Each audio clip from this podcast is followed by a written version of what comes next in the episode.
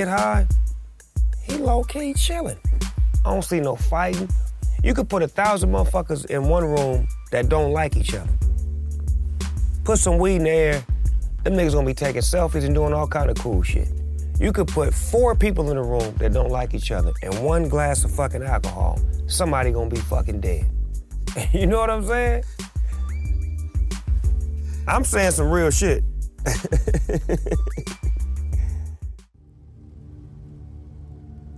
Hoy continuaremos con el especial de la cannabis, su uso medicinal y sus diferentes usos.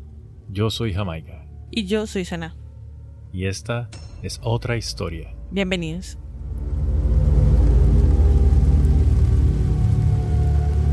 Jamaica te va, te va a rapear. Te va- te va a- Píllate este paso. Amiguitos. Marimba Lalad. Ritmo para el cuerpo y el alma, armonía que despierta los sentidos, susurros mágicos para los oídos, estimulantes de pasiones, todo para los pies, alucinaciones para el corazón. Todas estas notas esperan por vos. Envíciate la música. Vida. Ah. Oye, Ya, eso, sí eso marcó una generación, pero full, marica. Sí, claro. Marimba Lalad. Claro, cómo no. Sí. Y había otra, pero no me acuerdo. De la otra sí, ya no me acuerdo. No, ah, yo no Era me acuerdo de esa vuelta, marica. Yo nada más me acuerdo del, del primer pedacito. Ritmo para el cuerpo y el alma. Ya el resto no, ni idea. Sí, la estuve cantando toda la semana. Oh, Es que de- del episodio pasado se me quedó pegada. Ah, la Entonces, tuviste ahí. Sí. Entonces por eso toda la semana estuve ahí, la tuve en la lengua y dije, la voy a cantar para que no me dé amigdalitis después. Estás pillando. Tú sabes que creo que en Sudáfrica eh, hay colegios en los que no, ha- no tienen banda, ponle tú, la banda de guerra con los tambores y esta vuelta, sino que tienen bandas de marimbas. Y, eh, y se reúnen así en coliseo y empiezan a tocar canciones y vainas con las Oh, marimbas. sí, con las marimbas. Es bien vagano. Claro, o sea, es como la mm, transformación cultural de esa expresión musical, ¿sí me hago entender? Sí, y es chévere, digamos, en los... Yo he visto con un par de videos por ahí en las redes y pues como es en Sudáfrica, Sí. se ve el colegio... Sabor. Se ve el colegio full de, de morenos y, y un blanquito por ahí perdido. Sí, sí, sí, sí, sí, sí, claro. Aparte porque albinos y aparte porque blancos. O sea, no solamente blancos como occidentales, por decirlo de alguna forma, sino que hay albinos también. Arios. Ah, sino que también albinos. Y que los albinos son perseguidos y tal, ¿no? Y eso- esas vainas a mí. Eso es interesante, sí, la Sí. persecución de los albinos por, por creencias místicas. Sí. Que la sangre de los albinos cura enfermedades y vainas. Eso siempre lo, lo, Sí. lo ahí. Aparte, es que es muy raro, es una mutación muy rara porque imagínate por allá en esos lados donde a lo bien necesitan una piel más gruesa por el sol, ¿no? Sí. Entonces, los albinos deben sufrir bastante enfermedades o no. O es una mutación extraña. No, no, no. El hecho de que sean blancos eh, a ese nivel hace de que su piel sea mucho más delicada al sol. Mm, sí, Entonces claro. se tienen que cuidar mucho más al estar expuestos al sol. No, son, son un estorbo, si, mejor una per- dicho. si una persona blanca, para normal. Sí. está bajo el sol una o dos horas y ya sin sola. Ahora imagínate una persona que tiene una mutación que debilita más aún. Ey, la última vez que estuve al sol duré como una semana roja como un camarón. pa. y después sí cogí como un poquito de bronceado. Eso es como por capas. Eso le pasa a uno por ser tan blanco. Un saludo a todas mis amigas y amigos blancos que sufrimos, que sufrimos con el bronceo. Con las cuestiones del bronceo. Yo no me quemo. Tú te emparejas. Sí, yo me parejo, efectivamente. Sí, más bien porque tienes bronceado de rolo. La camiseta marcada ahí en el brazo. Ey, eso es bronceado trabajador, una persona que trabaja, marica. Todo el día ahí bajo el sol con camiseta. Como los taxistas ahí, un brazo moreno y el otro blanco. bueno, Jamaica, entonces, Entonces, continuamos con el especial. continuamos con nuestro especial de cannabis. Bueno, y recordando un poquito lo que hablamos la semana pasada, en 1970 fue cuando al cannabis se le determinó como clase 1 en restricciones. lo más estricto que hay, lo hace súper ilegal, ni siquiera es permitido para su uso medicinal. Y esto hizo que atrasara las investigaciones para su uso. Bueno, pues, tipo. de hecho, recordemos que es como desde los 30 más o menos que empezó todo el mierdero. Sí, correcto. Yo estoy mencionando es que en los 70 fue cuando el presidente Nixon Ya lo Ya declara de- públicamente. Correcto. Y comienza en, lo- en la época de los 70 la popular guerra en contra los narcóticos, Sí. enfocada principalmente con el cannabis. Ajá. De hecho, estaba enfocada era a negros, hippies y mexicanos. Pero contra la cannabis. Correcto. Utilizaron de fachada la cannabis para, digamos, en voz baja, perseguir también a estas minorías. De hecho, amiguitos, si no han escuchado el primer capítulo, vayan porque ahí contamos qué es la marihuana y de dónde nace la marihuana. Sí, con toda la historia completica, historia como tal. Sí, Y hoy ya venimos a hablar de cositas pues lo, o sea, como que la historia, el hilo de cómo fueron las cosas. Sí, de cómo llegó hasta, hasta donde la conocemos ahorita, pero Cómo o sea, se el viaje. expandió. Exacto, la palabra. Esa es la palabra. Cómo se expande hasta acá. Ole. Ah, Mira que un estudio de 1995, que en 1995 es cuando en los Estados Unidos empiezan a llevarle como un seguimiento a la planta como tal. Sí, o sea, como que resurge un poquitico el tema por ahí. Sí, como que empiezan ya a... Dijeron como que, bueno, ya esta gente la está empezando a consumir bastante, ya está por ahí. Empecemos a ver qué es lo que es esta planta como tal. Y en este estudio demo- se demostró de que el porcentaje de THC en el cannabis de antes, ponle tú, de 1995 hacia atrás, Como el que los estudios que habían alcanzado a hacer porque se alcanzaron a hacer estudios. correcto, eran de un 4%. De, De por- sí, THC. o sea, porcentaje general de la planta, por decirlo así. Sí. Y hoy en día es de más del 25%. Ah. Bien fuerte. Sí, sí, o sea, pero eso significa que se ha alterado bastante, ¿qué? ¿Químicamente o la planta ha evolucionado como tal?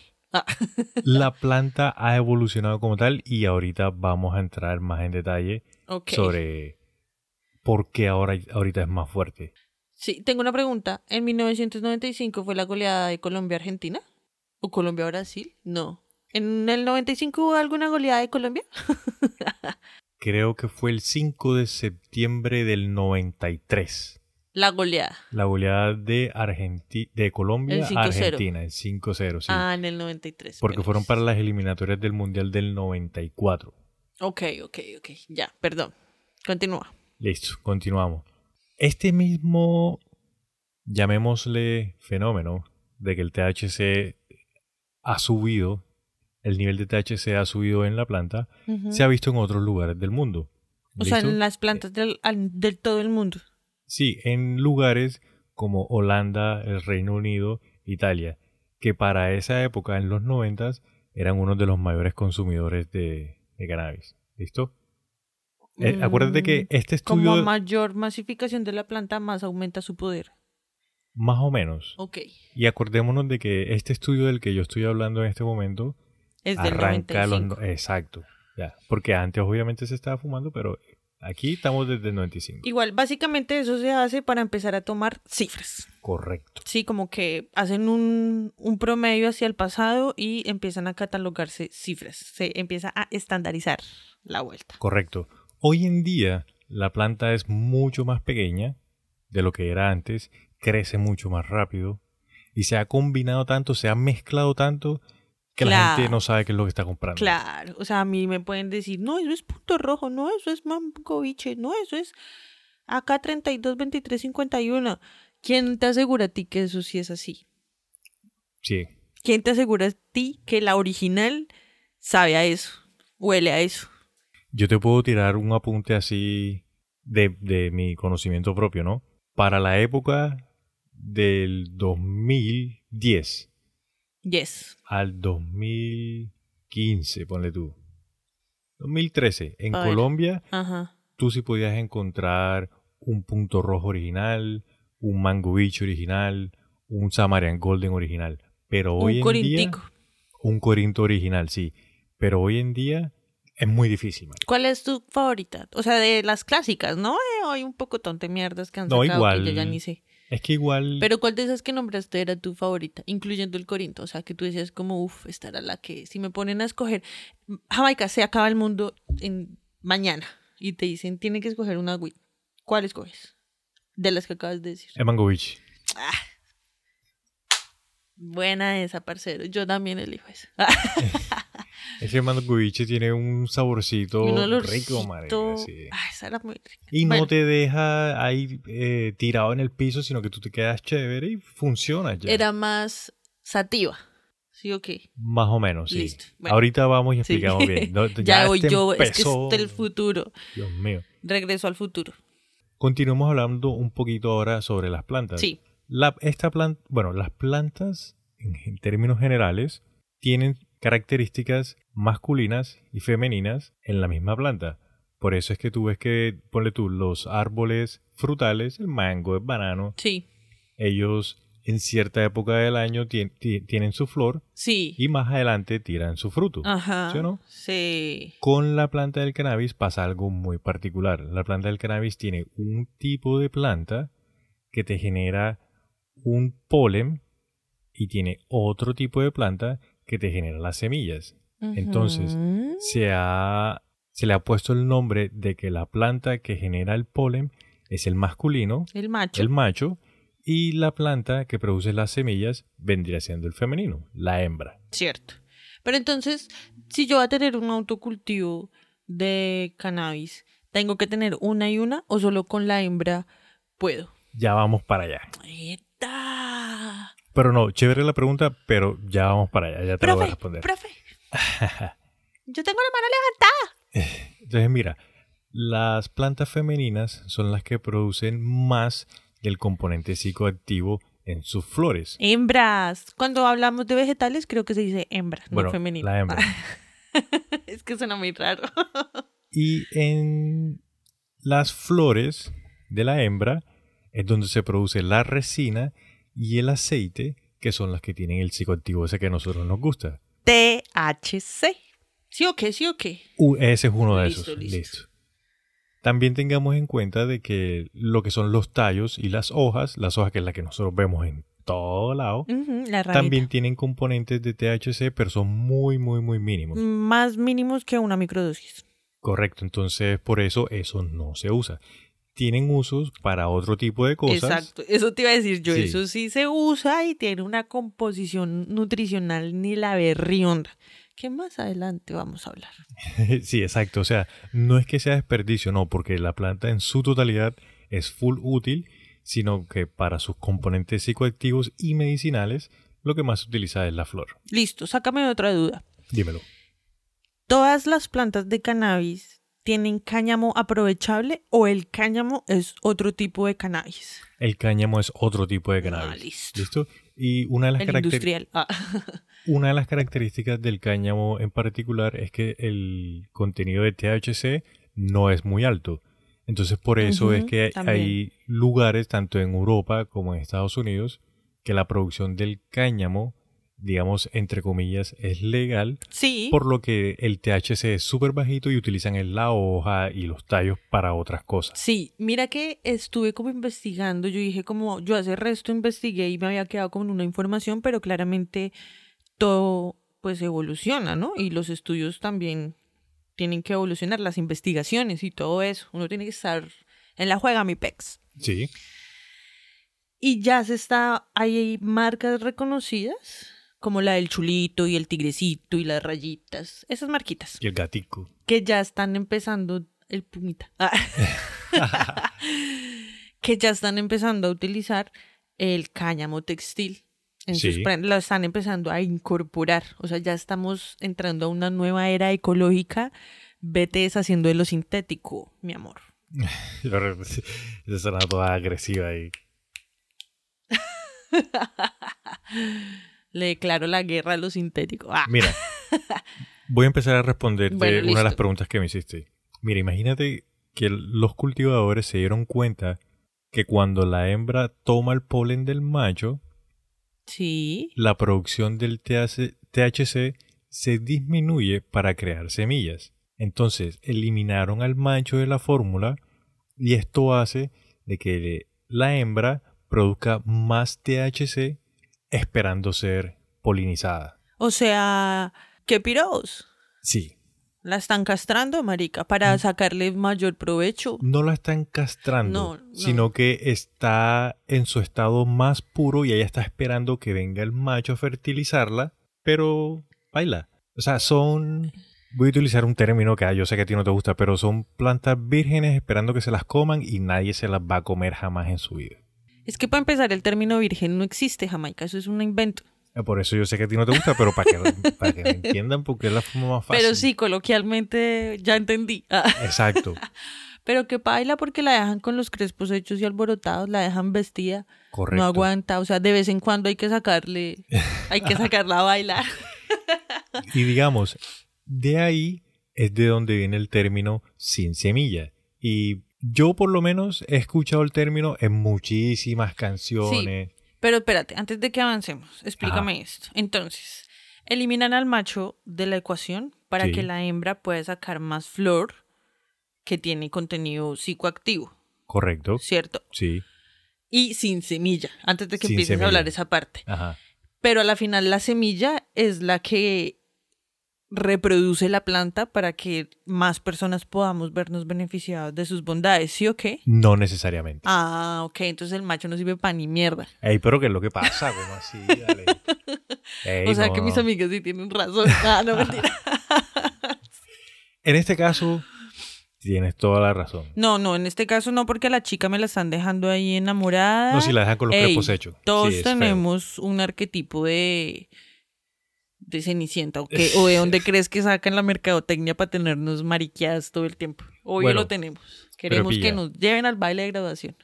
Pero pilla, para poder reproducir este tipo de plantas sin semillas, lo que hacen es como hacen otras plantas, marica, le cortan la puntica, pum, porque la puntica tú sabes que siempre es como que la más verde, la más fresca. Sí, la Entonces- que empieza con la flor. Sí, la cortan en una en un tiempo específico del crecimiento de la planta, lo siembran en otro lugar y crece una planta nueva. Entonces no, no, no se Ah, necesita la ok, No es semilla. necesario como un bambú, como un cactus, como un... eh, se me olvidó la que le dicen lengua de suegra, que no me gusta tampoco que le digan lengua de suegra. Bueno, pero hay muchas plantas. Pero sí, muchas de esas. la sábila también. Sí. Hay muchas plantas así que tú le cortas un pedacito, la pones y ella crece. Uy, todas las... ¿Cómo es que se llaman esas florecitas chiquitas que hacen así mosaicos? león? Y, no, que hacen así, como es que son como cactusitos. Las suculentas. No, yo no me acuerdo cuál es esa. marica. Sí, las suculentas. Todas las suculentas. Se le cae una hojita y uno coge, tic, la pone en tierrita y brota severo mandala ahí. Bueno, y lo que pasa con esta planta es que pues a medida que fue pasando el tiempo, la planta naturalmente, pues como está esperando que llegue el polen del macho, ella va generando más y va generando más THC esperando que llegue ese polen. Entonces por eso que hoy en día tenemos esos altos contenidos de THC en las plantas. Y aparte de eso, ¿Alguien quiere pensar en las emociones de la cannabis? y aparte de eso, el hecho de que los consumidores siempre están buscando cosas más fuertes porque la gente quiere trabarse o quiere get high así sí, todo súper el fuerte. tiempo como al Entonces, tope. entonces con- compran y consumen cosas altas en THC. Entonces por eso, pues, entre más THC mejor. Sí. Pues para el mercado, ¿no? Sí, para el mercado, correcto. Ajá. Y eh, en este momento estamos hablando desde un punto de vista, digamos, recreacional. Sí. Porque el THC, como es el componente psicoactivo, entonces es el que la gente que lo consume recreacionalmente es lo que más busca. Básicamente hay muchos científicos y hay muchas investigaciones que se refieren al THC como la marihuana. Sí, O sea, dicen que la marihuana es la planta de cannabis que tiene alto contenido en THC, correcto. Y el cannabis, o sea, el demonio. y el cannabis es el que tiene más alto contenido de CBD. El demonio de las marihuanas. Sí, y el otro es el angelito de las marihuanas, el sanador. Así Sí. es como lo venden. Ojo pues. No es que estamos diciendo que sea así. Ah. Todas las plantas de cannabis tienen de- su parte de THC y tienen su parte de CBD. Sí, Entre más THC tengan, menos CBD. E invertidamente, entre más CBD tengan, tienen menos THC. Entonces por eso es que cuando estamos escuchando mucho de que en Colombia ya hay permisos para que la gente pueda cultivar con motivos medicinales, entonces eh, todos esos cultivos deben tener un alto índice de, o un alto porcentaje de CBD y uno muy poquito de THC. Sí. Porque si llegasen a hacerle una inspección o a revisar qué es lo que están haciendo allá y se dan cuenta que tienen más, más THC, ahí de una vez cierran y pierden la licencia y todo. Pero antes de que continúes, quiero aclarar, porque no lo aclaramos desde el principio, que el cannabis tiene la de moléculas. Y que las tres más conocidas en hasta el momento son las que tú, bueno, son dos de las que tú has estado hablando, que es el THC y el CBD, y que hay una tercera que también ya están estudiando muchísimo, que es CBN, si no estoy mal. Pero pues de esa vamos a hablar más adelante. Pero es para que vayamos viendo como el panorama tan hijueputa de esta planta, de esta señora planta. No, sí, es que yo no he querido entrar a profundizar de THC y CBD por el momento porque estamos hablando de la planta como tal. Ahorita cuando ya empecemos a hablar de cositas ya más de cómo funciona en el cuerpo, eh, con las neuronas y no sé qué, ahí sí ya entramos y profundizamos y empezamos a utilizar todo ese poco nombre técnico que, que son enredados, pero sí. es bueno saberlos también. Mira, hay algo que toda persona que ha fumado marica cuando va a comprar siempre te preguntan o siempre preguntan, ¿esto es índica o es sativa? ¿Esto es índica o es sativa? De- al principio, cuando yo empecé a conocer de, de la cannabis, yo no. Yo no escuchaba esa vaina. Ya después de un tiempito fue que se pegó, que yo, uff, pero qué intenso es con su cannabis y con, ¿qué? con su sativa y con su índica y se pegó. Pero al principio yo no me acuerdo. O pues no me llegaba esa información. Igual es que con la internet, la masificación de la información es re áspera. Yo tuve, afortunadamente, y, Afortunadamente. y por, digamos, por los dreadlocks que siempre he tenido, Ja. entonces tuve la oportunidad de conocer muchos tipos de personas que fumaban. Y tuve la fortuna de conocer gente que sí estaba muy metida de lleno con lo que era la planta. Entonces me empezaban a decir, no, que la sativa, que no sé qué, que esto y que lo otro, pero a la final siempre como que no entendía bien cuál era la diferencia. ¿sí, Sí, sí, sí, sí.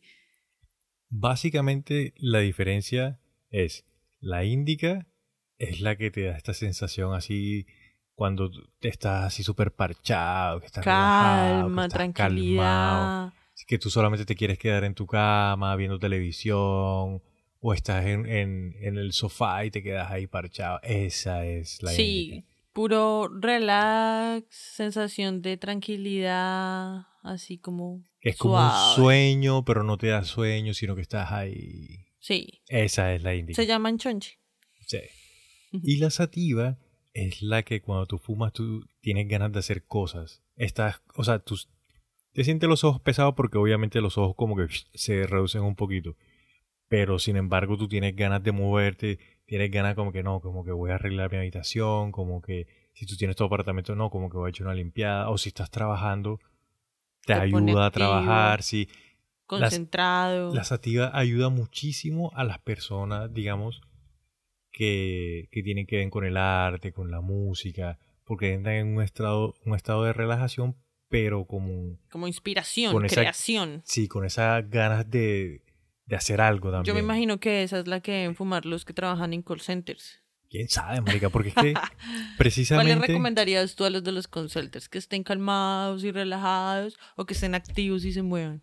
Es que precisamente te quería explicar de que hoy en día, 2022, preguntar o decir, no, es que yo fumo índica o yo fumo sativa, es totalmente un mito y es totalmente subjetivo. Eh, Sí, es absurdo, pero estamos suponiendo.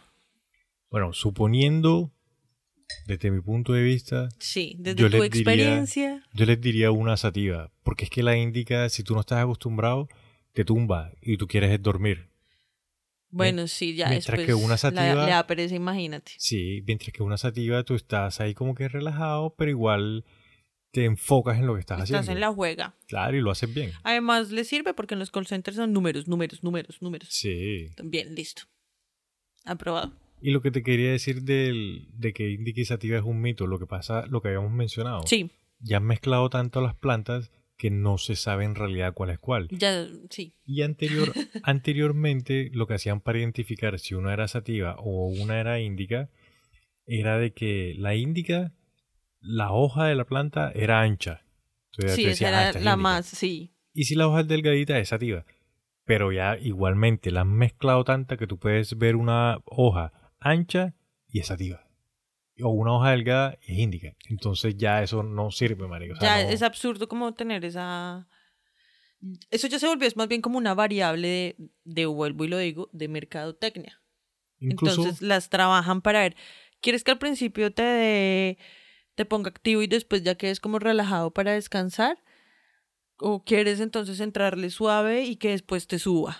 Porque ya es así como también lo manejan. ¿Y de qué sabor? Ah, bueno, sí. Sí.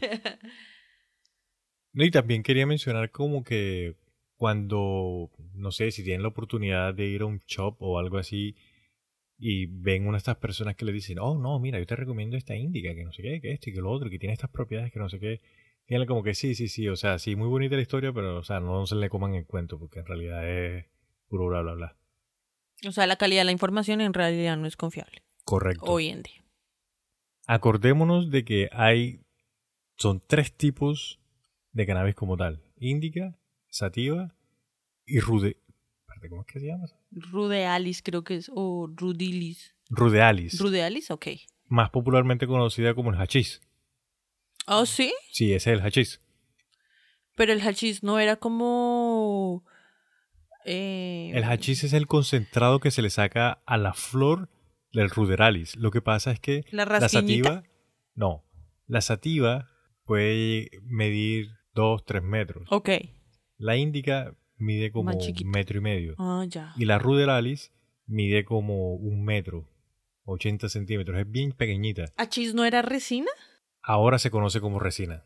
Entonces digamos que más bien es que hachís en un lugar es resina y en otro lado es polvillo. Polencillo, ¿no? Ay, parece que me confundí. No, el hashish es el, el, el aceite, el aceitico, la resina, La que se le saca. Sí. Ese polvillo que tú estás diciendo, ese es el kif. Eh, kif, rasquiñita. Sí, que Más es el conocido que- como rasquiñita. Para los que no sepan, el kif es cuando ustedes eh, en un grinder cogen y empiezan a rascar, a rascar, a rascar y queda como unos cristalitos. Y tiene varios niveles. Los Sí. grinders pro.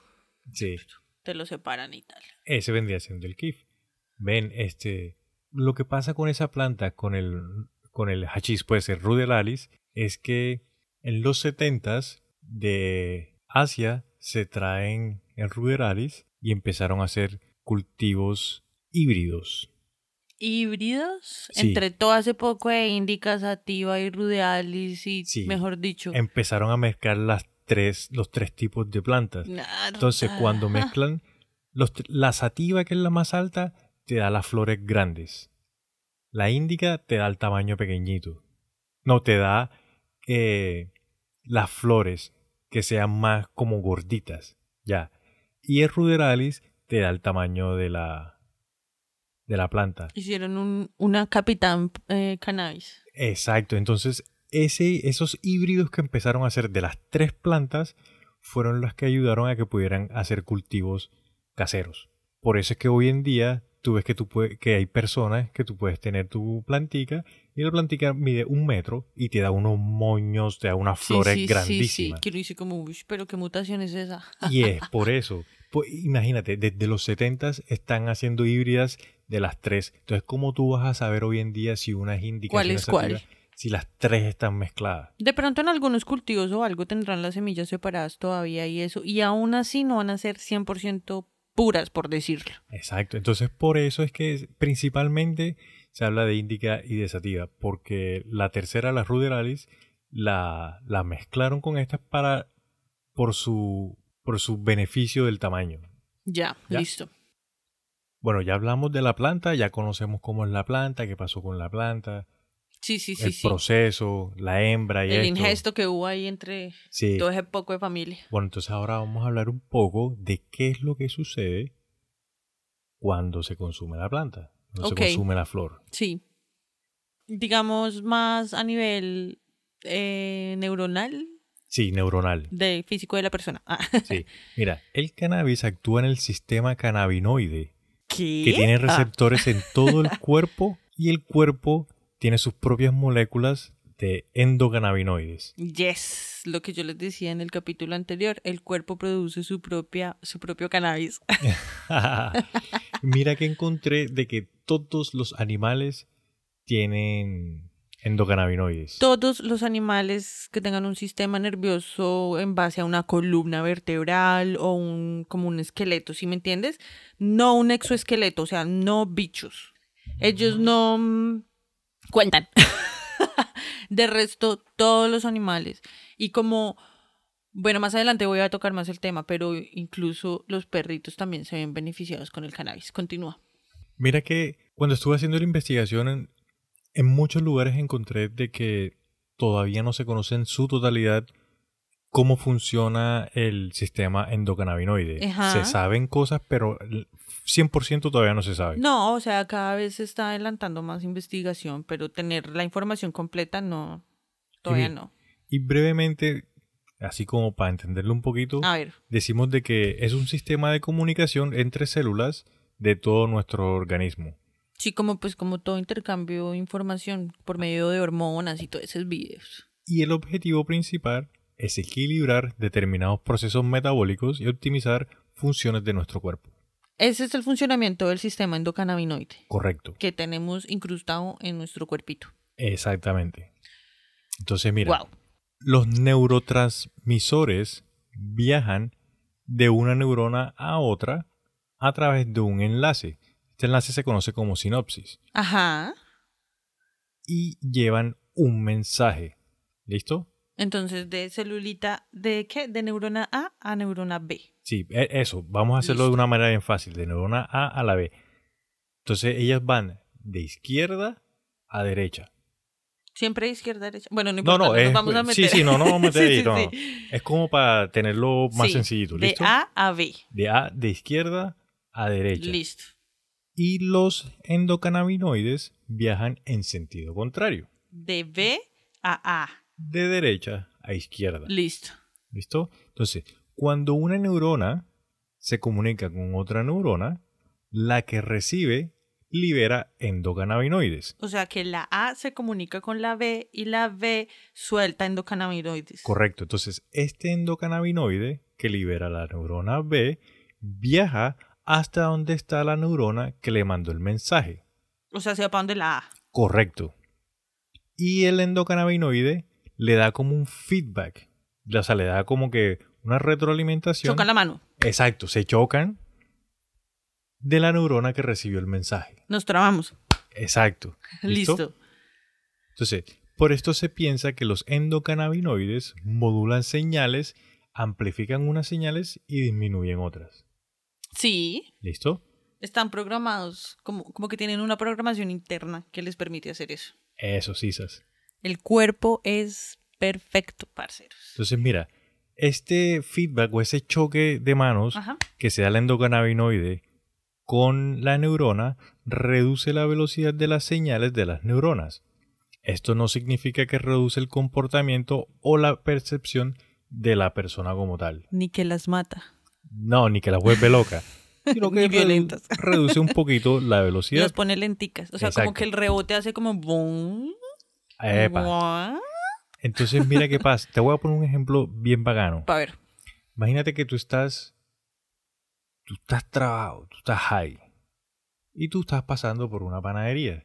Ah, Y no te llega, o sea, tú estás pasando y tú eres una panadería, pero no de sientes. primerazo no lo sientes. De primerazo no sientes el olor del pan. El Pero del pan. cuando te llega ese olor del pan que te llega así súper. Te hace devolver a pedir dos coquitos y una Epa. gaseosa.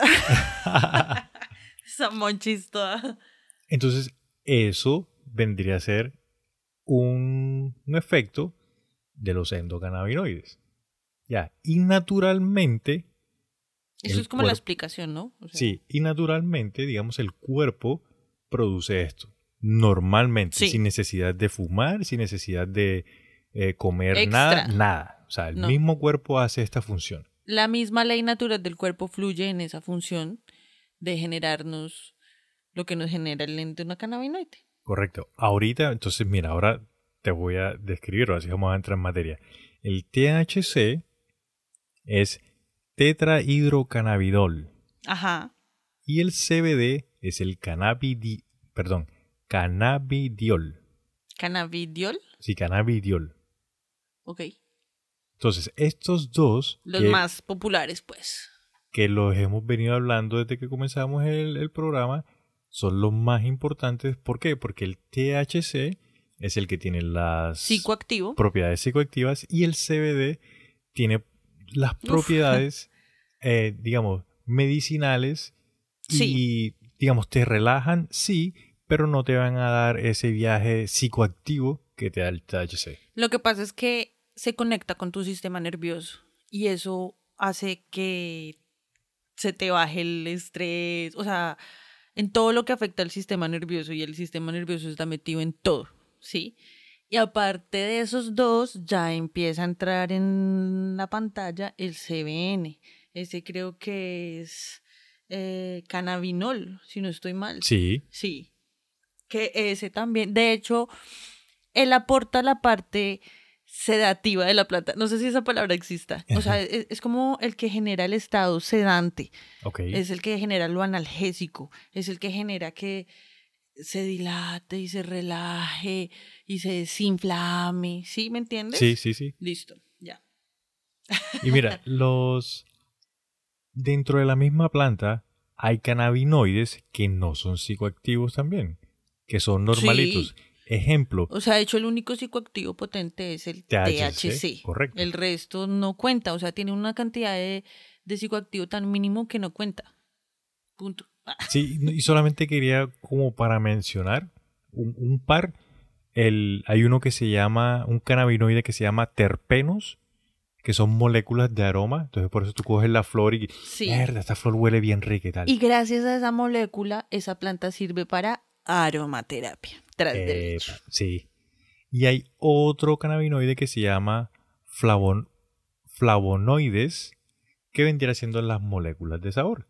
Entonces ahí le va dando el saborcito Que a también, la florecita. Sí, que también, o sea, más adelante vamos a ver qué es lo que contienen esos flavonoides. Sí, mira, el THC es el principal responsable de los efectos psicoactivos, como venimos diciendo, en el comportamiento, en la cognición y en la percepción.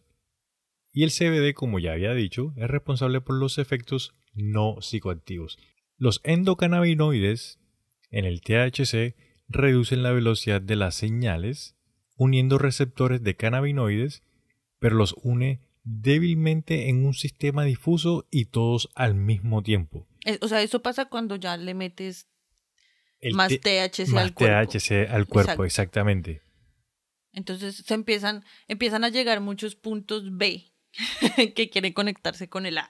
Correcto. Entonces, los endocannabinoides naturalmente son liberados en áreas específicas del cuerpo y por estímulos específicos. Entonces, cuando uno está muy feliz, ahí uno libera endocannabinoides. Ajá. Cuando uno está como en estado de excitación o de suspenso, cuestiones así, También los libera. uno libera endocannabinoides, correcto. Teniendo en cuenta de que los endocannabinoides también afectan otras áreas de maneras indirectas, hace que la química particular de cada cerebro y la genética y experiencias vividas Sí, claro. determinen cómo la experiencia con la planta. Exactamente. O sea, uno habla de cómo le va en el baile. Exactamente. Ya, así de sencillo. Traducción. Por eso es que también, digamos, la experiencia de las personas que han fumado, eh, muchos es, eh, es parecida, pero cada quien tiene su historia por contar. O sea, es muy única dependiendo de la persona. Sí, totalmente. Y eso me parece muy la verga, marica, la verdad. Pero igual eso, a su vez, también genera conflictos de estandarización para que el sistema la pueda legalizar. Efectivamente, porque uno de los motivos por los cuales se ha dificultado el hecho de la legalización ha sido de que no hay un estándar específico De producción en masa, pues. de- exacto. Entonces, digamos, solamente por poner un ejemplo, yo sé, Sana, yo te lo estuve comentando y yo sé que a ti no te gusta la Yo no estoy de comparación. acuerdo con ese ejemplo, pero. mm, Pero es lo más porque claro. sí, lo se entiende. Sí, exacto. Les pongo el ejemplo que más claro que, que conozco. ¿Cómo hacen para vender, ponle tú, los vinos? Que hay Cabernet y hay Subiñón. Subiñón. Pues sí. Entonces, a ti no te pueden meter gato por liebre, no te pueden vender un Subiñón por un Cabernet. Ya, porque hay estándares que dicen, no, el Subiñón es así, así, así, Obedece a este tipo de tin, De parámetros, exacto. dulce, trin, y el Cabernet tiene esto y esto y esto y esto. Ajá. Con el cannabis no se ha podido hacer eso. No se puede decir, mira, lo que pasa es que la sativa tiene este y este y esta característica, su contenido de THC tiene que ser este y esto. La cannabis lo que tiene son muchísimos nombres de muchísimas plantas que a la final los mismos eh, cultivadores son los que le ponen los nombres y te dicen, no, esto es iPhone 24 y tiene 500 grados de THC. O sea, ¿Sí me entiendes? O sea, son nombres muy X. Eres malísimo para poner nombres, marica. Entonces hay muchas personas que dicen de que el primer paso para poder tener un estándar dentro del cannabis es que legalicen el cannabis para poder hacer más estudios, para poder decir, ok, este es el estándar y a partir de este estándar es que se puede empezar a, producir todo lo demás. La ventaja es que por lo menos de uso médico ya se está ampliando el uso, entonces ya hay más ciudades que pueden de- eh, o sea, aprovecharse de esa situación para investigar aún más acerca de la planta. Correcto. Antes, en el retroceso tan hijo de madre que tuvimos por allá en el siglo pasado. Sí, eso fue en el siglo Sí, pasado. siglo que pasado, sí. En el siglo pasado tuvimos un retroceso que pues no permitió avanzar en absolutamente nada. Y lo que hizo fue, eh, lo voy a decir de esta manera, endemonizar la planta para que la gente no la consumiera y la sacara a un lado. ¿Por qué? Pues porque no les conviene, parce. A las entidades Sí. de control no les conviene. Pero más adelante les vamos a explicar. Con- y mira, el, el ejemplo más claro que nosotros tenemos hoy en día es Holanda. En Holanda, hoy en día ya es la cannabis medicinal, es full legal. Afortunadamente en Estados Unidos hay estados en los cuales la medicinal ya fue legalizada y está en proceso la recreativa también.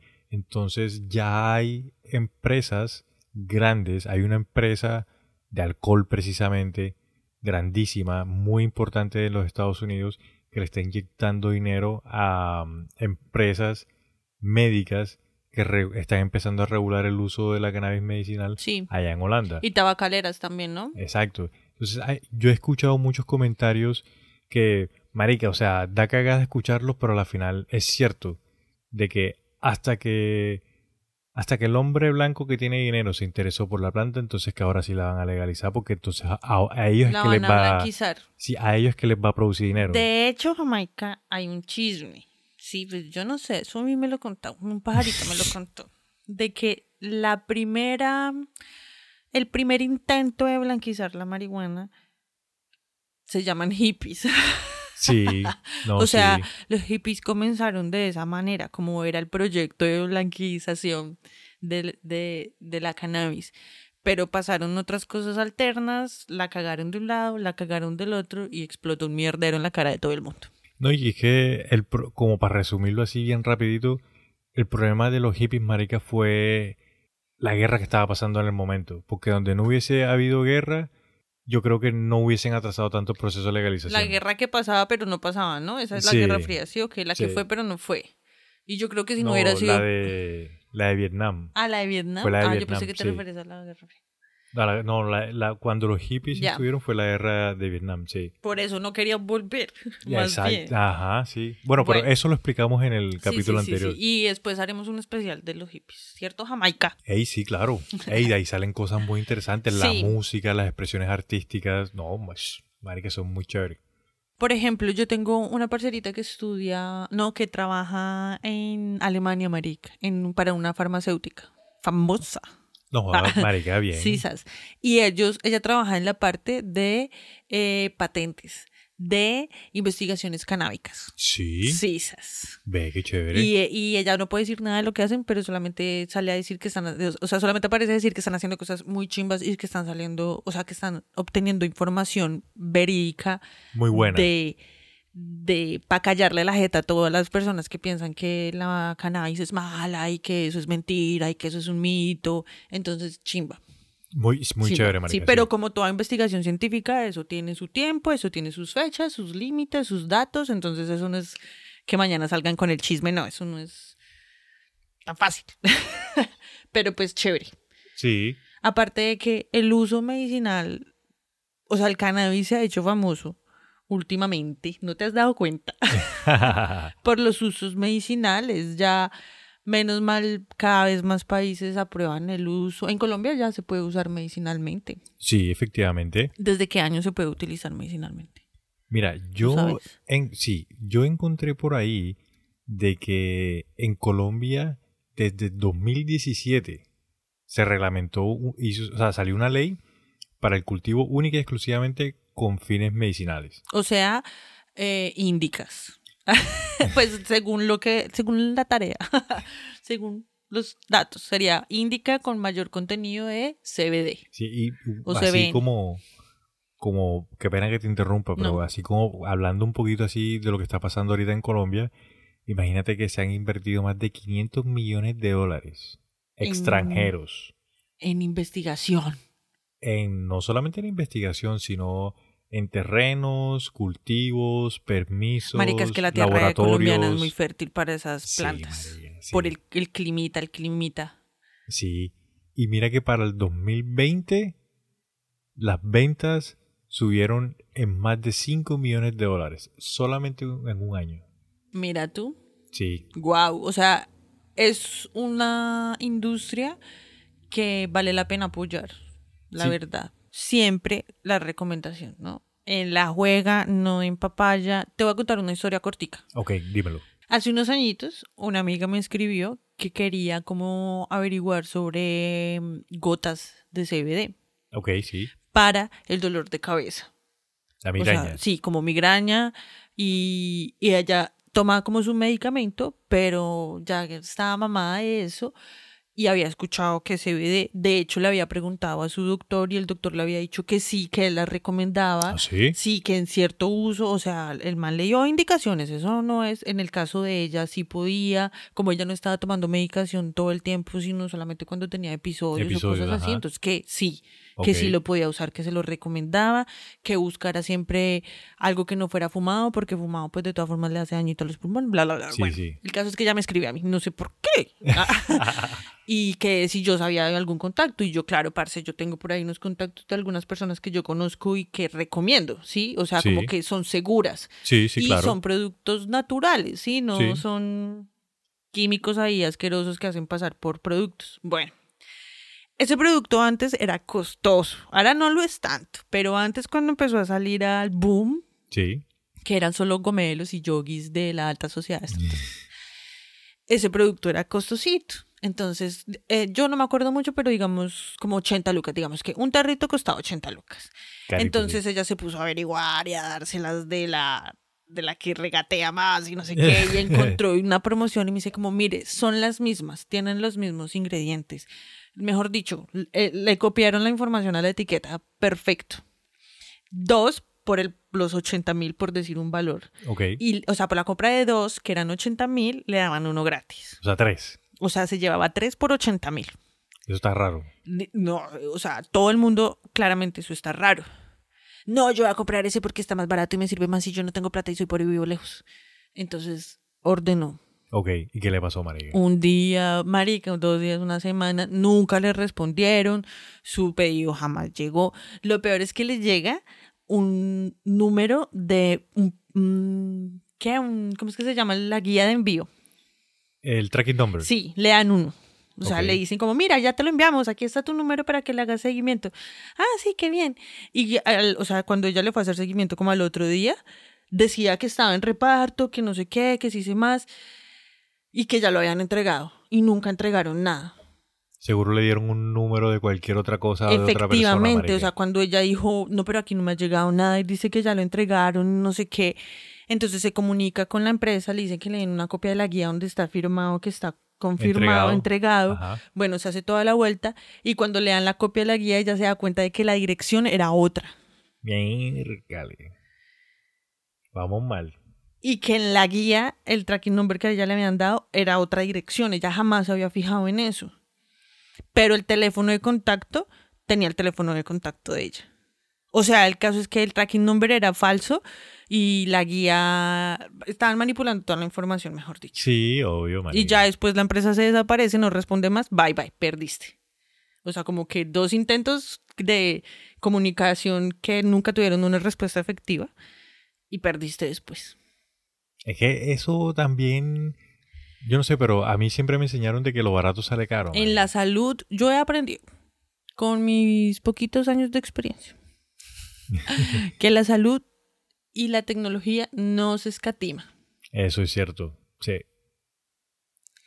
Y bueno, nada. Bueno, ven, puedo contar una, una historia yo también que conocí de una persona... No, aquí las historias solo las cuento yo. No mentiras. Por supuesto que cuál historia.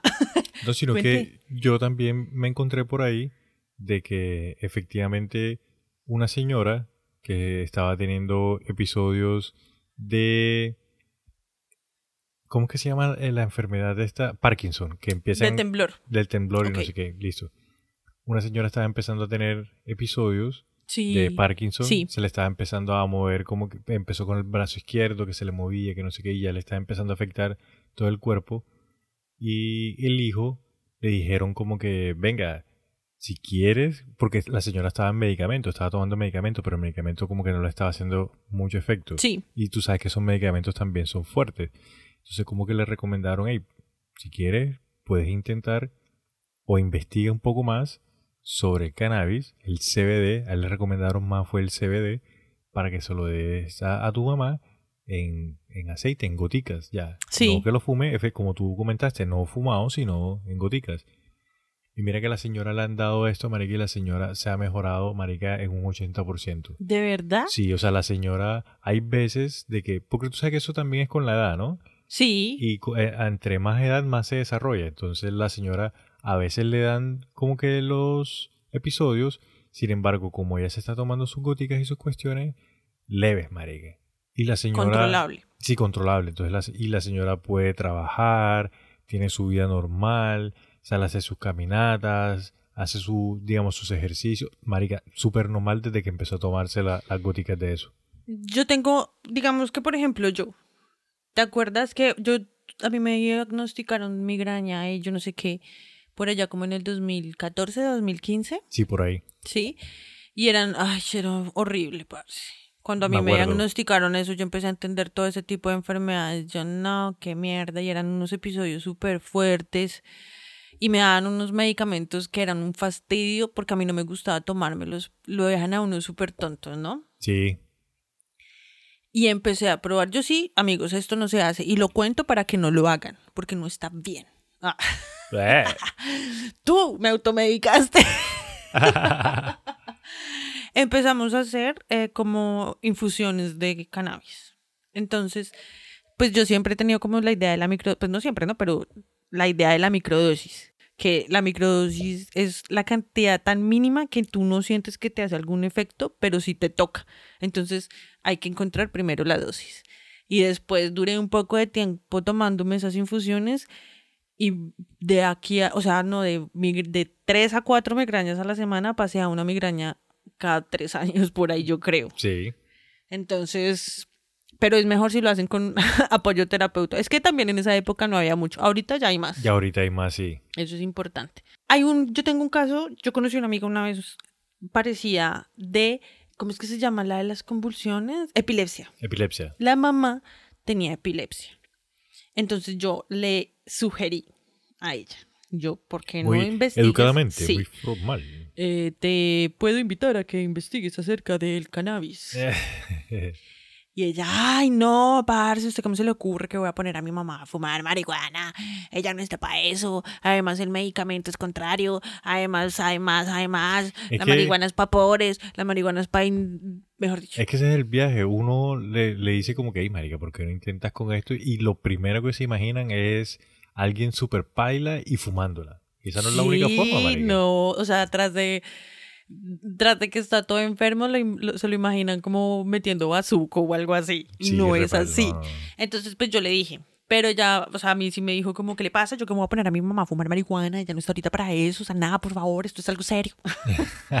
pero a mí no me escuchó, pero el amigo, o sea, estábamos ahí juntos y él dijo como, no, pero mira que yo sí he escuchado que el cannabis ayuda en esas enfermedades. Deberías, pues, preguntar. Efectivamente, ella preguntó y preguntó y pues los médicos que la trataban a la mamá no, no le daban como mucha información pero ella ya se puso a investigar por otro lado y descubrió que sí, que el cannabis, que ya hay investigaciones, que ya hay muchísimos casos y muchísimos estudios de los efectos tan reásperos que el cannabis tiene en las personas que sufren de enfermedades como la epilepsia. Entonces, pues igual ella no estaba muy convencida y el médico de cabecera de la mamá le decía pues que por el medicamento que ella se tomaba no podía. Entonces la mamá no trabajaba porque siempre tenía que estar eh, tomándose el medicamento y el medicamento prácticamente la dopaba. Sí, la dejaba ahí como un zombie. Básicamente que cuando no se tomaba el medicamento en un día le podían estar dando de 20 a 25 episodios de epilepsia. Uy, marica, re fuerte. Depresión, o sea, paila, paila, paila. Entonces la mamá empezó a tener episodios de pérdida de memoria. Uy, pero súper largos. Y el doctor, el doctor lo que decía es como, oye, ya está en una etapa demasiado avanzada, tiene que esperar a que se muera. O sea, literal. Esa es mi, mi, traducción. Nah, María. Un día, eh, ella me pide weed. Me dice, no, ni mierda, voy a probar. Y se va. Y yo le presto a, yo le presto a Silvanita y se va con mi un fin de semana para allá. Y que cuando estaba dormida, o sea, la mamá no se había tomado el medicamento. Porque a veces la mamá no se tomaba el medicamento porque estaba mamada de sí, obvio, eso es feo, María. Ese fin de semana iban unas tías de visita de afuera. Y entonces la mamá no se tomó el medicamento y la hija, mi amiga, mi parcera, aprovechó y cuando la mamá estaba como medio dormida, le, se le echó un plon en la cara. Ok, sí. le, hizo aromaterapia. Le hizo ahí una infusión sí. humística. La mamá se despertó y como que se empezó a poner de mal genio, pero enseguida, enseguida, Jamaica vio que como que se sintió diferente. Ok, sí. Listo. Y que con esos ploncitos que la hija le echó de, de una pipa de marihuana normal, nomás con eso, esa noche ya pudo tener un sueño aceptable. Maricas, así solamente. Así, o sea, y que fue, o sea, la trabó pajarito literal, y que nomás con eso pudo descansar algo esa noche, o sea, no fue la gran cosa ni nada de eso, claramente. Pero, comparado con lo que venía durmiendo, claro. Que la mamá se haya dado cuenta de que algo, algo en sus síntomas, en sus trastornos, en su ser, algo había cambiado, algo había sentido diferente. Ya, de una, esa misma semana se pusieron, me volvió a Silvanito, esa misma semana se pusieron a, a, investigar, a buscar, encontraron homeópatas, naturópatas, la señora empezó a tomar CBD también, sublingual, todo el tema, no sé qué, cero medicamentos de los otros, eh, convulsiones. Eh, o sea, ella quedó un poco afectada porque ya estaba avanzado, ¿sí? Entonces, al principio tenía que consumir bastantico CBD, pero ya con el tiempo se empezó a regular y que ya no consume tanto. Claro. Ya pudo retomar al trabajo, o sea, la calidad de vida le mejoró, no le quita la enfermedad porque pues, ni siquiera se sabe a ciencia cierta qué causa la epilepsia en realidad. Pero la calidad de vida le mejoró muchísimo, parce. Es que al final esa es la idea, marica, de que las personas puedan aprender a vivir con esa condición que tienen de una forma normal, marica. Sí. Porque también yo he escuchado de que hay gente que empieza a tomar los medicamentos, esos que mandan, y les termina jodiendo los riñones, marica. Sí, ah, bueno, Sí, eso iba a decir. Ella, pues a pesar de que ella está bien, incluso hasta, incluso hasta tiene como grupos de apoyo para personas que les dicen, como que los diagnostican con epilepsia y eso, para apoyarse entre todos y no sé qué. Sí, sí. Em, grupos de apoyo y tal. Sí, a ella le, o sea, un riñón se lo quitaron. Ay, marica, está pillando. Sí. sí, y entonces están esperando que el otro le funcione bien. Y si no le funciona bien, la hija le va a donar un riñón. Porque quedó jodida de los riñones. Claro, marica, esos medicamentos a veces son muy fuertes. El cuerpo no aguanta esa maricada. Imagínate cuántos años tomando esos medicamentos también. Uy, no, qué hijo de puta. Entonces, bueno, ese poder del cannabis. Mira, te voy a hacer una chiquita, una, chiquita lista. Ah, hágale pues, mi amor. No es que yo soy paisa. A María, hombre. Mejor no seas, mejor ser ruso. Ey, pero si yo soy el mejor imitador de voces del lejano oeste, man. No, eso es un efecto secundario de, de- del THC, creértelo. No, pero ya te, te voy a hacer una lista así como cortica con las cosas que yo sé que se pueden tratar con cannabis. Eh, pero con CBD. Y con CBN y con THC. Ok. Hay dale. enfermedades a las que el THC les sirve en mínimas dosis. Ok, sí, por lo que como es psicoactivo, entonces tiene que ser Sí. poquitico. Eh, eh, En mínima, en microdosis de THC, pero también sirve como, como medicina. Como medicina. Listo, es que hay medicina para el cuerpo físico, hay medicina para todo el sistema nervioso, para el Ah, bueno, ven, me hiciste recordar algo, ven, qué pena que te interrumpa. Es que hay una gran diferencia, digamos, entre la medicina tradicional, las pastillas, las inyecciones y todas estas cuestiones, y eh, el cannabis. Que yo te lo había comentado, de que ponle tú, cuando tú, tú to- tomas un medicamento, una pastilla o una inyección, eso va enfocado a una cosa en particular. Sí, como yo me tomo un analgésico y eso cubre todos los dolores. Si eh, un antiinflamatorio, entonces Sí, te des- desinflama. todo lo que esté inflamado. ya. Exacto, si te, de, no sé, un dolor de estómago, entonces tú te tomas algo solamente para el dolor de estómago. Sí, sí, sí. Mientras que la cannabis, eh, THC, CBD, cualquiera de, de sus componentes, él va a entrar en tu sistema y empieza a jugar con todas las cosas que tú tengas dentro del cuerpo. Entonces ponle tú, si tú tienes un dolor de cabeza, tienes un dolor de estómago y te duele alguna parte del cuerpo, tú consumes un poquito de CBD y te puede curar todas esas maluqueras. Mientras que si tú tienes el dolor de estómago, dolor de cabeza, te duele un pie, entonces te tomas una pastilla para una vaina, otra pastilla para otra cuestión, y otra Sí, sí, pastilla. sí, sí. El cóctel de fármacos El- que llaman. Exacto, el cóctel que le llaman. Mientras que con el cannabis, marica, te estás consumiendo algo que primero es full natural y te va a ayudar con todas las cosas que tiene. Entonces, Eh, marica, en el momento en el que decimos que que estás consumiendo, acuérdate de no pensar que eres un ñero de la calle fumando un Sí, sino que hay muchas formas más de consumirla. Sí, igual eh, creo que es tiempo de que nos quitemos esa imagen de que es ñero, de que es el que está en la calle, que no sé qué. Muchas personas de las que están, no so- bueno, yo y yo sé que muchas personas que nos están escuchando eh, en algún momento cuando estuvieron en la universidad, estuvieron en parches bien bacanos y se han dado cuenta y se han des, desis-. Desin- ¿Desinhibido? Desestigmatizado. Oh, ya, ok. Han perdido el estigma ese de que eso es solamente para gente paila o gente pobre. Uy, hay no un meme No, que a mí me emputa resto que la marihuana huele a pobreza. No, entonces no- Sí, no- la ignorancia es pobreza, Sí, más bien. Ya, dejemos, quitémonos esa, esa imagen de verdad de la cabeza, que eso es para pobres, pues, prácticamente, y pañeros y para toda esa gente. Ush. Sí, no, eso es un concepto que tenían los, nuestros cuchos, pero ustedes saben cómo es, eh, marica. En el entretenimiento y en muchas cosas se ve de que eso es totalmente falso. Bueno, pero espérate, antes de que continuemos ahí, téngase. No, no, solamente hay... Más o menos, las que yo recuerdo así como ahora, lo que estábamos diciendo, el, o sea, la, el cannabis como tal, ¿sí? Sí. No que el THC, que el CBD para unas vainas, que el CBD para las otras, no. No, no. El cannabis como tal tiene propiedades milagrosas. Ah, tiene propiedades medicinales. La santa cannabis. Y se usa mucho, por ejemplo, en migraña. Esa es la primerísima Number primera. one, Sí. Porque yo soy fan y testigo. ¿Cómo es que se dice? En la iglesia del Señor de la, de la cannabis, de la señora de la cannabis. Soy fan testigo. Eh, hermana en la fe, de la que se dice. Hermana en la fe. del- de- de Hermana en la fe Sí. de la iglesia de la santa cannabis. bueno, para la migraña. Como tú lo dijiste, para el Parkinson.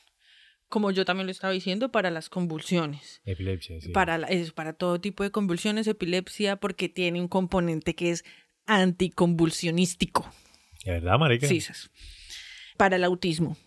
Lo utilizan mucho para el autismo y de hecho hay pacientes y hay tipos de autismos para los que pueden utilizar el THC, que ahí es donde te digo, en mínimas dosis, súper poquito. Listo. Para el sistema inmune, para fortalecer el sistema inmune. Sí, En listo. todas las enfermedades que tengan que ver con el sistema inmune se puede utilizar el cannabis para impulsarlo, o sea, para mantenerlo fuerte. Hay un tema con el cáncer y con los tumores. Y es que hay muchas personas que todavía no están como bien informadas y dicen que eso es mentira, que solamente sirve para los efectos secundarios de los dolores y de la quimioterapia y para darle eh, como un buen, ¿cómo es que se dice? Como buen estilo de vida antes de morir. No, como calidad de vida. Ok, sí, calidad para de darle vida. calidad a la vida a las personas que ya están pues en ese tránsito, terminales. Pero yo quiero que la gente sepa y no me crean a mí, investiguen. Epa, Sí, más bien. sí. Yo les voy a contar lo que yo he investigado. Y en lo que yo he investigado es que el cannabis tiene mm, un proceso donde te ayuda a eliminar células muertas, Ok, sí. células cancerígenas, células que ya cumplieron su, Su función en su el cuerpo y se tienen que- cuerpo. que. Entonces, esa función es natural del cuerpo, ¿sí? Pero muchas veces se, va- se ve atrofiada por la misma intoxicación del cuerpo. Entonces, el CBD ayuda a eliminar esas celulitas pichurritas. Ok, ve, Listo, entonces estamos hablando de, de propiedades que ayudan a sanar el cuerpo, Sí. de enfermedades como cáncer y demás. Bueno, lo que, eso, es, eso tiene que ver con el proceso de, si no estoy mal, se llama apoptosis, pero es que no estoy segura, Jamaica. Yo, búsquenlo, amiguitos. Si les interesa esto de verdad, investiguen. Apoptosis. Ese es el proceso de la eliminación de las células en las que el cannabis entra y ayuda al resto. Incluso ese mismo, eh, o sea, esa misma capacidad que tiene el cannabis, también como que disminuye la probabilidad de metástasis. De ese Sí, cáncer que se, que se está formando, cuando se está formando. Ay, exactamente, cuando se está esparciendo. Ok, O sea, como que funciona como un límite, como de aquí ya no pasas más, ok. y lo va como minimizando, pues, porque ya De no deja que se regenere. Esas células, esas células cancerígenas la- les, las frena. Sí, como que la mantiene en, en un lugarcito Sí. específico, que no se reproduzca más. Exactamente, gracias a la apoptosis, o sea, gracias como, como que a su a su inclusión en la apoptosis, por decirlo de alguna forma. En- o sea, ella mete la cabeza en ese proceso y eso ayuda a toda esa parte de producción de células cancerígenas y de expansión. Uy, marica, re bueno. Sí. De hecho, ya hay estudios que se han practicado en animalitos. Sí, o sea, ya, ya lo que tú dijiste, los animales también tienen el sistema endocannabinoide. Endocannabinoides, sí. ya han hecho estudios en animales y ha- se ha comprobado que tiene un nivel anticancerígeno. Uy, re bien. Listo. Y se ha utilizado en personas y también se ha demostrado que puede ser anticancerígeno. Uy, Ahora, marica, si tú dejas hasta la última esperanza, que cuando ya estén en las últimas, últimas, empezar un tratamiento de CBD, probablemente ya no haya reversa. O sea, Claro, marica, ya está muy avanzado. Sí, O sea, tampoco. pero si tú lo incluyes, porque se puede incluir en una edad temprana, en una edad temprana, pero el cáncer, ¿no? Sí, porque igual hay veces que tú vas, te haces los exámenes y te dicen como que venga, hay una posibilidad de que tenga, porque siempre dicen, no, es que tienes un tumorcito que, que es como que cancerígeno. Así Entonces hay que hacerle una biopsia y no sé qué. Si Ajá. desde esos primeros inicios tú empiezas a consumir CBD, eso ayuda a que sea benigno, o sea cancerígeno, o sea tumorístico, se detenga, pues. Que no se convierta en el, en el dolor de cabeza en el que por lo general se convierte. Exactamente. No joda, buenísimo. ya marica. se ha comprobado. Sí, entonces aparte del uso para los dolores y los efectos secundarios de la quimioterapia y todo ese tema de acompañamiento y aparte de ese uso que es tan importante Sí, porque ayuda un montón. ayuda un montón, claro. Sí, está esta parte anticancerígena y antitumorística, o sea, de verdad el cannabis puede combatir el cáncer y, las enfermedades de tumores. Eso es real. Investíguenlo, no me crean. Mira, yo te voy a, voy a aprovechar y te voy a comentar una anécdota que me acabo de acordar ahora que tú dices eso. Ay, yo también iba a contar una anécdota, pero Mira. cuenta tú primero. Imagínate que una vez yo estaba con unos amigos y me están escuchando saludos, no joda. Veníamos saliendo, veníamos saliendo, estábamos celebrando mi cumpleaños 25 en Cartagena. Y salimos de donde estábamos, no sé qué, y ya era de mañana y estábamos en la playa. Cuando estábamos en la playa, eh, en Boca Grande, allá en Cartagena, estaban, éramos cuatro, cuatro chicos, o sea, tres amigos y yo. Y nos fuimos a la playa y no sé qué, y no, de Jamaica por tu cumpleaños, vamos a fumar un porrito. Y yo, listo, vamos a fumar un porrito. Cuando estábamos fumando ahí en la playa, se nos acerca una chica, una mujer, marica, en, su- en bikini, no sé qué, una paisa. Y nos acerca y nos dice, no, que, ay chicos, ustedes están fumando, no, no sé. Ay, ¿será que, que me dan? Y nosotros, sí, eh, siéntate aquí, fumamos, no sé qué. Y la señora nos empieza a decir, no, lo que pasa es que a mí me gusta fumar, yo fumo normal, pero yo soy doctora. Y yo uno de mis amigos eh, en ese momento estaba estudiando para ser odontóloga, odontólogo. Ya hoy en día el man es odontólogo ya. Ya. Y la señora nos dice, no, miren, yo les voy a decir, yo, o sea, yo no sé si la señora es doctora o si no es doctora, pero ella viene y nos dice, miren, yo soy cardióloga allá en Medellín. Yo trabajo en tal hospital, ya no me acuerdo. Yo trabajo en tal hospital. Y para mí, este es el suero de la eterna juventud. Y nosotros, ¿qué? Esta ya está loca, María. Está, está tomando y entonces dice, no, que el suero de la eterna juventud. Le dice, miren, lo que pasa es que cuando ustedes fuman esta cuestión, todo el cuerpo, todas las células entran en ese estado de relajación. Entonces, todas las células del cuerpo empiezan a trabajar un poco más suave. Y al trabajar más suave, Más nice, más relajada. Exacto, entonces al trabajar más suave, pues se desgastan menos y estiran la vida útil de esas células. Porque es que todas las células del cuerpo en algún momento se mueren, y ahí van otras células que las van reemplazando. Sí, sí, sí. Entonces cuando tú alargas la vida útil de esta célula, pues digamos de que eh, de cierta forma también alargas la vida útil de todos tus órganos, de la piel, de tu Claro. cabello, de todo. Y por eso es que, o sea, si tú consumes el cannabis, Sí, no tanto fumado, porque fumado puede que te joda los pulmones, sí. pero si lo consumes de otra forma, hay una gran probabilidad de que vivas un poco más. Y si ustedes se ponen a pensar, los rastas de estos que viven allá en Jamaica, Uf, son que- viejos. que fuman y fuman y fuman, y marica tienen 80, 90 años y ahí están esos viejos parados en la raya como si nada. Sí, es verdad. También es el, el elipsir de la eterna juventud. El elipse de la eterna juventud. Listo, entonces, en la cuenta que íbamos, ¿no? Eh, migraña, Parkinson, epilepsia, autismo, eh, ayuda a toda la parte del sistema inmune, eh, el cáncer y los tumores, eh, es el elipsir de la eterna juventud. Em, también ayuda con el incremento del deseo sexual. De hecho, se utiliza mucho en la parte religiosa, yógica, por decirlo de alguna forma, hinduista, o sea, todo lo que tiene que ver como con la parte del tantra. Sí. Pero ojo, no, el tantra no es iriculiar, o sea, investiguen, por favor. No, el tranta es una vaina más delicada y incluso hay que practicar antes de poder llegar a un estado tántrico, ¿sí o no? Sí, claro, hay que prepararse. O sea, Mira que ahora que mencionas eso de en las relaciones sexuales, yo tengo una amiga, no, si me estás escuchando, salud. yo sí conozco gente, marica. No, yo tengo una amiga que ya me comentaba de que ella no le gustaba fumar weed.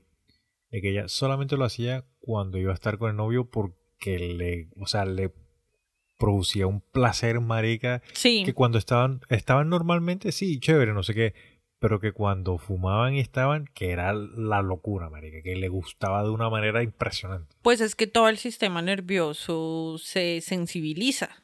Sí. Entonces, por eso todo placer y todo dolor se va a también, sentir sí, más. se siente más, ¿cierto? Sí, entonces, bueno, toda esa parte de, mm, del deseo sexual y todo este, ¿no? La fibromalgia también, ahí está punteando el CBD. Momento. ¿la qué? Fibromalgia. Esa es ¿Qué una enfermedad nueva. ¿O sí? No, Sí, no la he escuchado, No se marica. tiene muchos datos, como orígenes y cosas así, o sea, como causas más bien, Ok. de exactamente qué es lo que pasa en tu cuerpo, porque te da frío. No, es de esas, de esas enfermedades que todavía no están Se sabe en muy poco. Sí. ok. No la he escuchado. Sí, a mí curiosamente me parece que las personas que más sufren de esa enfermedad son personas... ¿Depresiva? No, pues sí, la, de hecho la depresión es... Ah. eh, la fibromalgia te puede llevar a la depresión. Son personas que tienen como muchos dolores musculares, como articulares, como que hoy te levantas y no te puedes mover porque te duele todo el cuerpo. Hay muchísimos artistas que sufren de eso, sea, marica, es- extrañamente. Es parecida, o sea, se podría decir, la verdad no sé, pero podría ser, es como una artritis más o menos. Yo creo que sí, es como la evolución Algo más fuerte. de una artritis, pero es que, o sea, no sé por qué, igual no sé mucho de la fibromalgia. Es que no la he escuchado, Sí. la verdad. es como, tú sabes que la artritis le da es como a los viejitos. Sí. Pues la fibromialgia le da es como a los jóvenes, flojos, que no sé, no, no mentiras, no. O sea, es que sí tiene como una connotación de sedentarismo y a nivel de biodescodificación, o sea, la parte emocional de esa enfermedad sí es muy no progresar en la vida, o sea, tiene un trasfondo ahí fuerte esa, esa, esa enfermedad a Ve nivel fuerte, emocional. marica, no, no sí. la conocía. Y pues partiendo de que la mente puede controlar tu cuerpo, entonces tu inconsciente influye muchísimo en el desarrollo de esa enfermedad. Yo siento y lo veo así, ¿no? Por No, lo es poco que he leído. Como habíamos hablado, el, el mismo consumo de- del cannabis depende mucho de persona a persona. Y así son las enfermedades también. También, exacto. Claro, marica. Entonces, pues perdona ahí, pero la fibromialgia es más o menos como una artritis en jóvenes. Ok. Eh, también ya se ha descubierto que sirve para la diabetes y el control de la insulina y toda esta parte. También, ah, bueno, lo que estamos hablando como artritis, artrosis y todo el tema que tenga que ver con huesitos y articulaciones. Sí. De hecho, lo que decía la vez pasada, que levante la mano el que no hayan tenido en su casa una botella de alcohol con matas de marihuana Claro, marica. Todas las abuelas ahí Ajá. number one. Eh, para la tiroides, para la hipertensión. Uf, ya perdí la cuenta porque también sirve para el insomnio, sirve para los mareos, es un dilatador bronquial. Eso no me la sabía. Yo no sabía que también se, se podía usar para el asma. Sí, yo sí sabía. Esa no me la sabía. El glaucoma, la más popular. Sí, beneficios para la piel, lo que tú quieras, porque es súper bueno para la piel. Últimamente se ha estado moviendo mucho el boom del síndrome premenstrual. ¿Ah, Yo sí? la uso en síndrome premenstrual, por ejemplo. Qué bien. Em, en la antigüedad y en algunas tribus todavía hay algunas duolas y compañeras de parto lo utilizan en el proceso del parto. ¡Ah!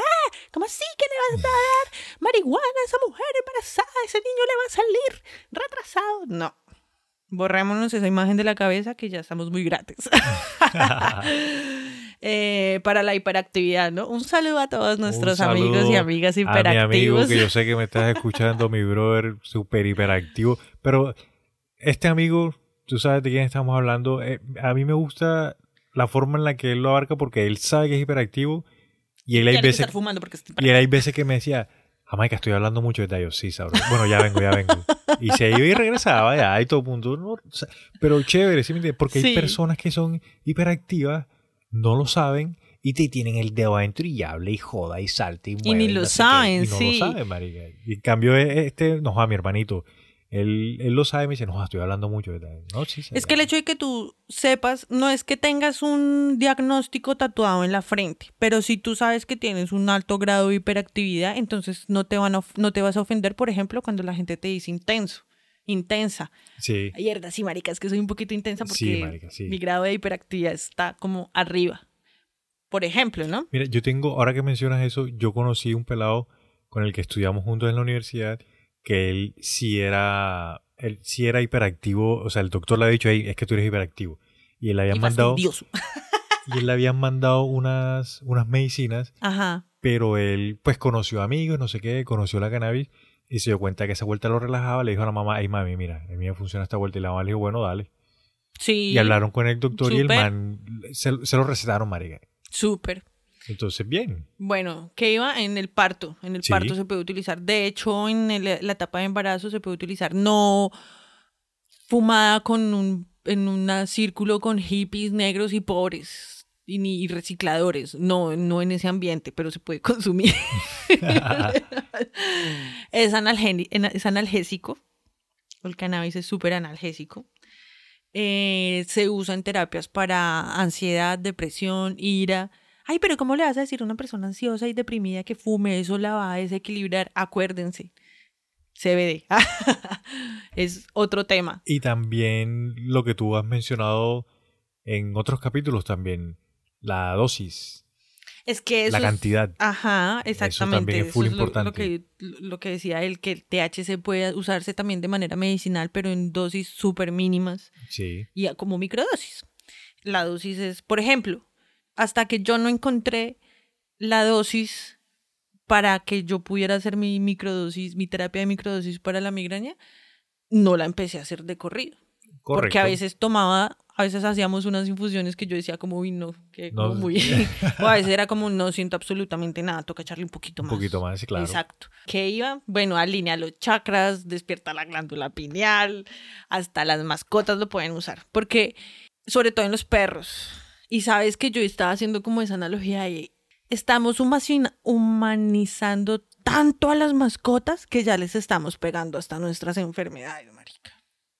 Pero Entonces los yo perros pienso, tienen ansiedad y se deprimen y no sé qué. y- pero yo pienso que ese tipo de enfermedades, entre comillas, ¿no? Bueno, no, sí son enfermedades, pero lo que es ansiedad, depresión, que uno se los pega a los animales es por la forma en la que tú tratas al animal. Porque es que, si tú te das cuenta, en muchos lados dicen de que la mascota se parece al dueño y es tal cual. Sí, la mascota verdad. se parece al dueño porque es la forma en la que tú convives con él y él, digamos, va adoptando esas características tuyas también. Sí. Entonces, si tú eres una persona alegre, si tú eres una persona relajada, no sé qué, el perro también es así. Si tú eres una persona que vas a la confrontación, que choca, que pasa de mal genio, El el perro, también, va a ser así. Lo otro es que con los perros o con las mascotas, yo personalmente eh, no les recomiendo, porque hay mucha gente que coge, que, que fuma y le echa los plones al perro. Eso es lo Eso es peor que pueden hacer. Y si ustedes tienen algún respeto por el- los diferentes tipos de vida que hay, aparte de su puta cara, tienen que dejar de hacer eso ahora mismo. Sí, porque yo he conocido casos en los que, digamos, yo tengo mi perro. Sí. Entonces yo le he hecho, yo le he hecho, le, le he hecho. Y si a mí me toca viajar por algún motivo o razón que no me pueda llevar el perro y lo dejo con alguien, el perro va a tener la necesidad y puede que se vuelva violento. Así el perro no sea violento. que le dé ansiedad. Por la ansiedad se vuelven violentos. Sí. Porque están buscando, no saben qué es lo que les hace falta y... y se Además de que así. tengo entendido que en perros y en gatos, ellos son muy sensibles a una partícula del cannabis que es el delta 9. Ellos son muy sensibles a eso. Entonces, lo que a nosotros nos hace, digamos, voy a decir este ejemplo, un gramito de weed psicoactiva, o sea, THC full, Sí. a ellos, lo que a nosotros nos hace uno, a ellos es como si fuera mil. Hay que, hay que Así como tener- la ministra. No, oh my God. 10 mil billones. Más. Y tengamos en cuenta de que las mascotas por lo general tienen sus sentidos más desarrollados que el de nosotros, entonces Sí. obviamente lo van a absorber, lo van a acoplar un poco más. Sí, el CBD, sí, sobre todo a los perros. Mira, si tu perro se rasca mucho, se arranca el pelo, se hace muchas heridas, Su ansiedad, o marica. sí, toda esa ansiedad, o cuando en, en lo contrario, como que se deprimen cuando se van los papás, que quedan así todos. uh, consulten con veterinarios CBD, Sí. goticas de CBD, y lo verá cómo les sirven. Por ejemplo, yo tengo una amiga que tiene una perrita que ya tiene como 16 años humano, o sea, como 10 mil billones No, de años, está bien perro. vieja la perrita, sí. Sí, y ya está enfermita, ya la están acompañando como a, Sí, trascender, ¿sí? Sí, claro. Entonces le dan goticas de CBD para que pueda por lo menos recibir algo de comida, para que se mueva un poquito, para que esté como medio, le dan goticas de CBD con el Ah, agüita bien. tuc, tuc, tuc. Y bueno, ya con esto último que decía, que alinea los chakras y abre la glándula pineal, son como de los usos espirituales que también se le da, porque no solamente sirve al cuerpo físico, también sirve al cuerpo mental, también sirve al cuerpo espiritual. ¿Listo? Entonces, recordemos que los inicios de la expansión del cannabis fueron de material espiritual religiosos y medicinales. Entonces, ¿por qué espirituales? O sea, o religiosos, o como le quieran decir. Espirituales, digamos espirituales. Es que uno dice espirituales, la gente se va a lo hippie, ya sabes, ¿no? La Sí. Volvemos a la simbología. Entonces, se van a lo hippie, a lo, a lo vago, a lo que sí, y no es así. En realidad, pues, todos somos seres espirituales y entre más mejoramos nuestra versión, más nos acercamos como a una espiritualidad, por decirlo de alguna forma. ¿Sí? o sea, así como resumido. No, Igual vale la pena mencionar que lo que más se conoce o la que el- las personas del común tienen más presente siempre ha sido la cultura rasta, la cultura rastafari. Es, o sea, de la actualidad, esa es la Sí, cultura la que más ha promovido el uso del cannabis. Por Bueno, precisamente promovido. Bueno, en fin. no, no es que la promuevan, sino que se, se sabe de que ellos la utilizan principalmente para un uso espiritual y poder tener una conexión con el yo y yo. Entonces por eso es que eh, los verdaderos rastas nunca te van a fumar el cannabis de forma recreativa, siempre lo van a hacer buscando tener una conexión con... Con el- ay. Sí, el- ¿tú sabes qué significa I and I? No, sí, sí, pero cuenta. Pero mire, I and I es inglés, I es yo. Entonces para los rastas no hay tú y yo, sino que hay yo y yo, porque todos somos uno, porque todos somos el mismo ser, todos somos hermanos, todos venimos del mismo lugar. Entonces por eso es que los rastas dicen and I, Te amo porque me amo. algo más o menos así. Y también eh, él no es Rastafari, es Rastafari del yo, porque todos somos yo. Ajá. Y no es de una forma individualista, sino de una No. forma de, De unidad. De unidad. De sí, común unión. Correcto. Entonces, esa es como que el- el- la forma espiritual más normalizada, más contemporánea. Más que legalizada. tal no vez más diría. legalizada, sino más popular dentro de la cultura general. Pues es que tú puedes alegar que eres rasta en cualquier parte del mundo y te van a entender cómo son tus costumbres y no te van a joder tanto. Pues en teoría. Depende, Podría ya, ser, ¿no? Si yo digo que soy rasta, hay una, una probabilidad mucho más alta de que sí me crean que por lo menos, por poner un ejemplo, que tú, porque por tu color de piel, por tu cabello, en cambio, Sí. por mi color de piel y por mi cabello, entonces digamos de que sí. Y lo mismo, es que eso es un, un doble sentido también. Como pueden creer o como creen que soy rasta, entonces por lo mismo me van a perseguir porque entonces voy a tener cannabis. Entonces eso también es como que Sí, es el como doble, doble, sentido. filo. Sí, exacto.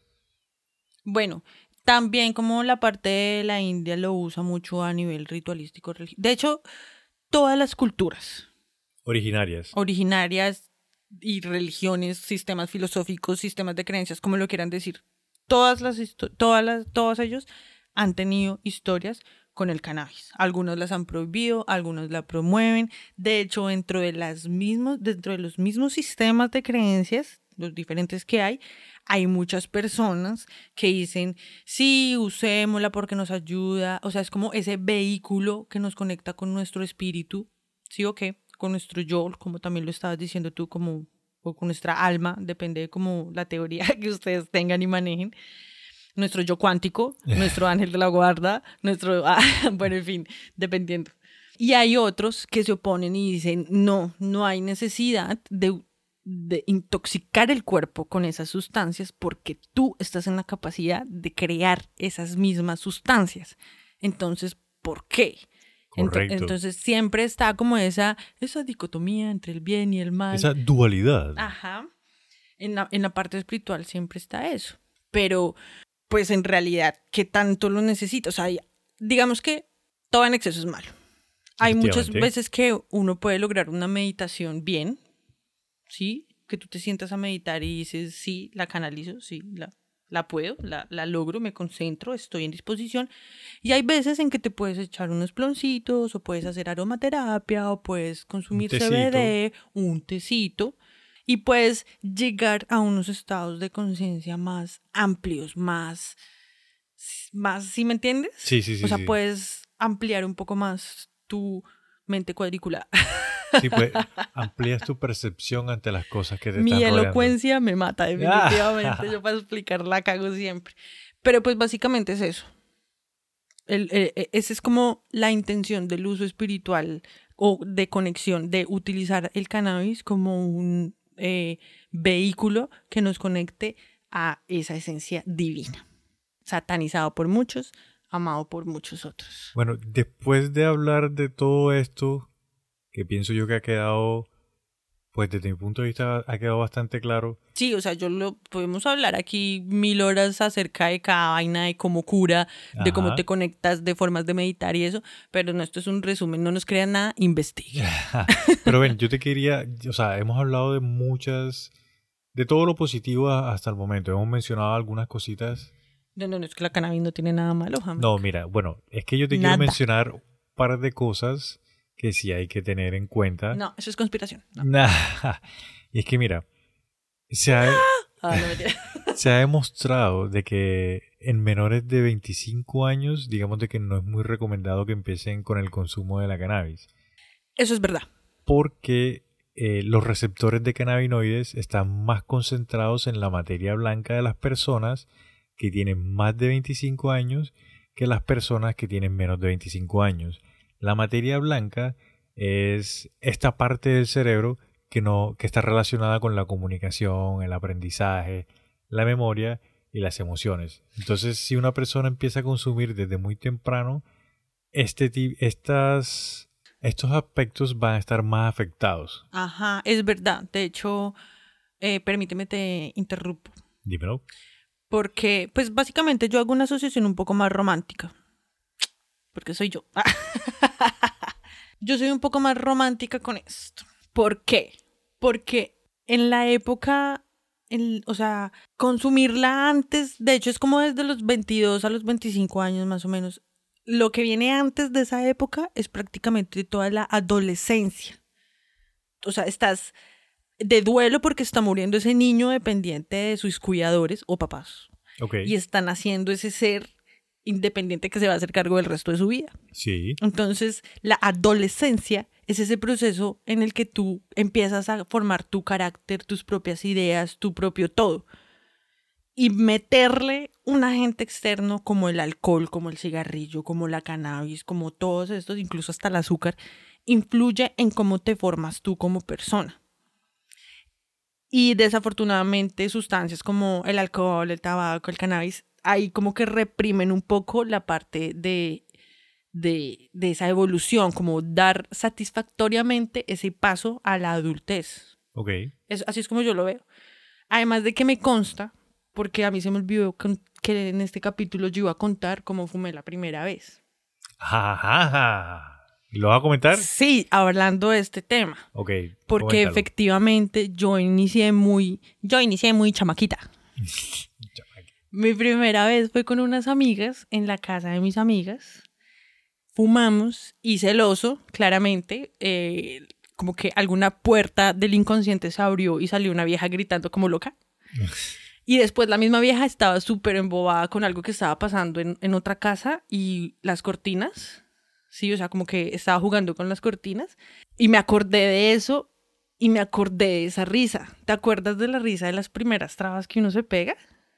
Sí. Que es súper chévere porque sale como, como que tú sabes que te estás riendo y no lo puedes contener, pero que se siente una chimba reírse así. A mí no me pasó así la primera vez. No, pero la- cuando te da la risueña, te da. Sí. Entonces a mí la primera vez me pasó eso y me dio la risueña. Ah, Y yo después de, y, y después de un tiempo, o sea, primero obtuve la información y entendí que definitivamente el haber empezado a fumar a temprana edad el cannabis sí afectó algo en mi cognición. Pero eso se puede arreglar. Sí. Sí, acuérdense que las células ya no se mueren y nos volvemos bobos, no. La regeneración, las de neuronas, perdón. Las células no, las neuronas. En fin, ya les conté mi primera vez, no molesten. no, y yo también había encontrado por ahí de que una de las cositas de los efectos negativos que puede tener es que, digamos, si tú tienes una enfermedad mental, así no sepas que la tenga, ponle tú, solamente por dar un ejemplo, ponle tú que tu familia tenga un historial de esquizofrenia. Entonces puedes que tú tengas también ese Ese gen. ese gen, gracias, sí, puede que tú tengas ese gen en la cabeza y no sepas. Entonces, los estudios todavía no han podido demostrar si es que el uso del cannabis activa ese gen que tú tengas para que se desarrolle Sí. o si acelera ese gen que tú tienes en, en- en tu cerebro para que se pueda desarrollar esa enfermedad, ni tampoco se sabe si es que si tú tienes ese gen, puede que sí se desarrolle definitivamente o, o que no se desarrolle. O que no se desarrolle. es exacto. Como al azar. Exacto. O sea, lo menciono porque ha pasado, o sea, se han visto casos, casos aislados muy poquitos, Pero ha pero, pasado. pero ha pasado. Son datos. Exacto, entonces, como para tenerlo en cuenta también, de Sí. que si uno tiene algo, puede que, digamos, se lo acelere o puede que se lo active. También, O ojo, puede que se lo, eh, a nivel, digamos, si fuese un cáncer o algo así, o un tumor, puede que se lo detenga, que no permita, que crezca, pero- que se evolucione. Pero yo estoy hablando de enfermedades mentales, o ah, sea, bueno, no sí, de o sea, yo me cosas estoy, físicas. estoy dando otro ejemplo dentro de tu ejemplo. Ah, ok, ok, ok. Y lo otro es que, esa sí es una recomendación que yo les quiero dar. Eh, O sea, hay muchas personas que dicen, no, sí, qué chévere, que esto y que lo otro. Pero si usted está, ustedes están pasando por un momento no muy bueno, están como en esa depresión, están teniendo momentos malos, están teniendo problemas, no se pongan a consumir cannabis porque puede que entren en una depresión más grande. Puede que les impulse la depresión. Exacto. Y más si son cantidades grandes de weed que consumen. Correcto. Sí. Miren que siempre va a depender de la persona, de sus genes, de, De la dosis. la dosis. Porque ahí ya lo dije, hay terapias de ansiedad, depresión, ira y demás que se hacen con microdosis. Sí, entonces como para tener todas estas cositas en cuenta antes de... Dar ese Si primer somos- paso. Si es el primer paso, sí, con calma, calmación, suave. Y si ya son usuarios y la están usando, también sepan cómo usarla, ¿no? Sí, o sea, los usos, usos es lo que hay. Les dije, aromaterapias. Hay inhaladas, ya en terapias sin cosas más profesionales. Hay fumadas, que es la más común por el porrito y por las pipas y eso. Hay vaporizadas, que es una de las que es una de las que más se recomienda a nivel medicinal. Esa es la sublingual. Ojo, no confundan la vaporizada con los vapors, esos que venden por ahí, los vapen, esos Oh, son sí, dos sí, cosas sí, diferentes. Son diferentes, son Ojo. diferentes. O sea, prácticamente esos vapors, esos pincelitos que venden por ahí que se cargan con esos aceiticos, Sí. eh, a- entran dentro de lo fumado. Eh, sí, y esos son aceites. Los vaporizadores son unos aparaticos que son parecidos a los pens, pero se le toca echar la flor como tal, el moñito como tal. Y las, o sea, como que las procesa. O sea, hay diferentes tipos. Sí, Y tú puedes programarle a qué temperatura, porque la temperatura también influye en la calidad de la sustancia que te va a dar. correcto. Eh, entonces eso no es cualquier, cualquier, ningún, ningún. Eh, en nebulizaciones también se utiliza, aunque se es como una forma que se considera que se desperdicia mucho, pero es muy bueno. Hay tinturas, hay tinturas que son de esas que se aplican en la piel como tópicas Sí, y hay tinturas de consumo, como todo lo que es sublingual y todo eso, ¿no? Eh, uf, en bebidas, té, sodas, eh, bebidas alcohólicas, cervezas a veces de, de, de Envases, cannabis. sí. En la cocina también se puede Ven, utilizar. en el en la tienda esta a la que nosotros vamos, ahí yo he visto cervezas, marica, que tienen Sí, que vienen con como IPAs, APAS, Co- que IPAs, tienen sí. contenido CBD, CBD, creo, sí, si no estoy sí, mal. Sí, Sí, sí, sí, sí. Me hiciste acordar. Eh, también se puede utilizar en la cocina, en- como en culinaria, como en preparaciones, ¿sí? Sí. Entonces, se puede utilizar como mm, hacer leche de cannabis o hacer como aceite de cannabis psicoactivo o sin psicoactivo, como la quieran. y también se puede cocinar la hoja cruda, o sea, la matica, la simbólica, que no tiene el moñito, que un- lo que no tiene el componente psicoactivo, eso también se puede comer. Eso no lo desperdicien, gente. Eso también se puede comer. Eso tiene proteína, tiene, es rica en grasas omega 3, omega 6, omega 9, 10, 12, 14, 15 y 16. Es rico en fibra, eh, aminoácidos, antioxidante, mejor dicho, tiene magnesio.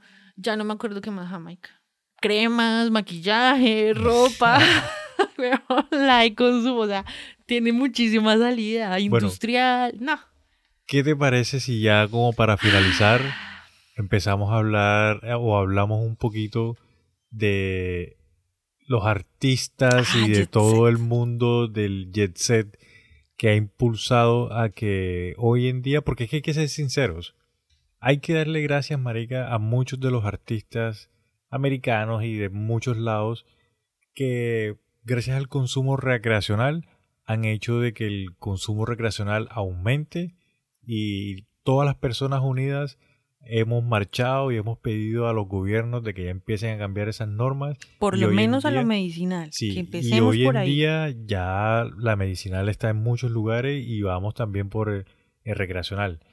Entonces, o sea, sí o sí hay que darle gracias a estas personas. Tal, hay algunos que no lo hacen de la mejor forma, eso es total, pero ha ayudado, marica. Es que hace que uno lo vea un poco normal, no lo voy a decirlo de esta manera, desataniza. Ah, tú dijiste, deses. Desestigme. desestigmatiza. Esa vuelta.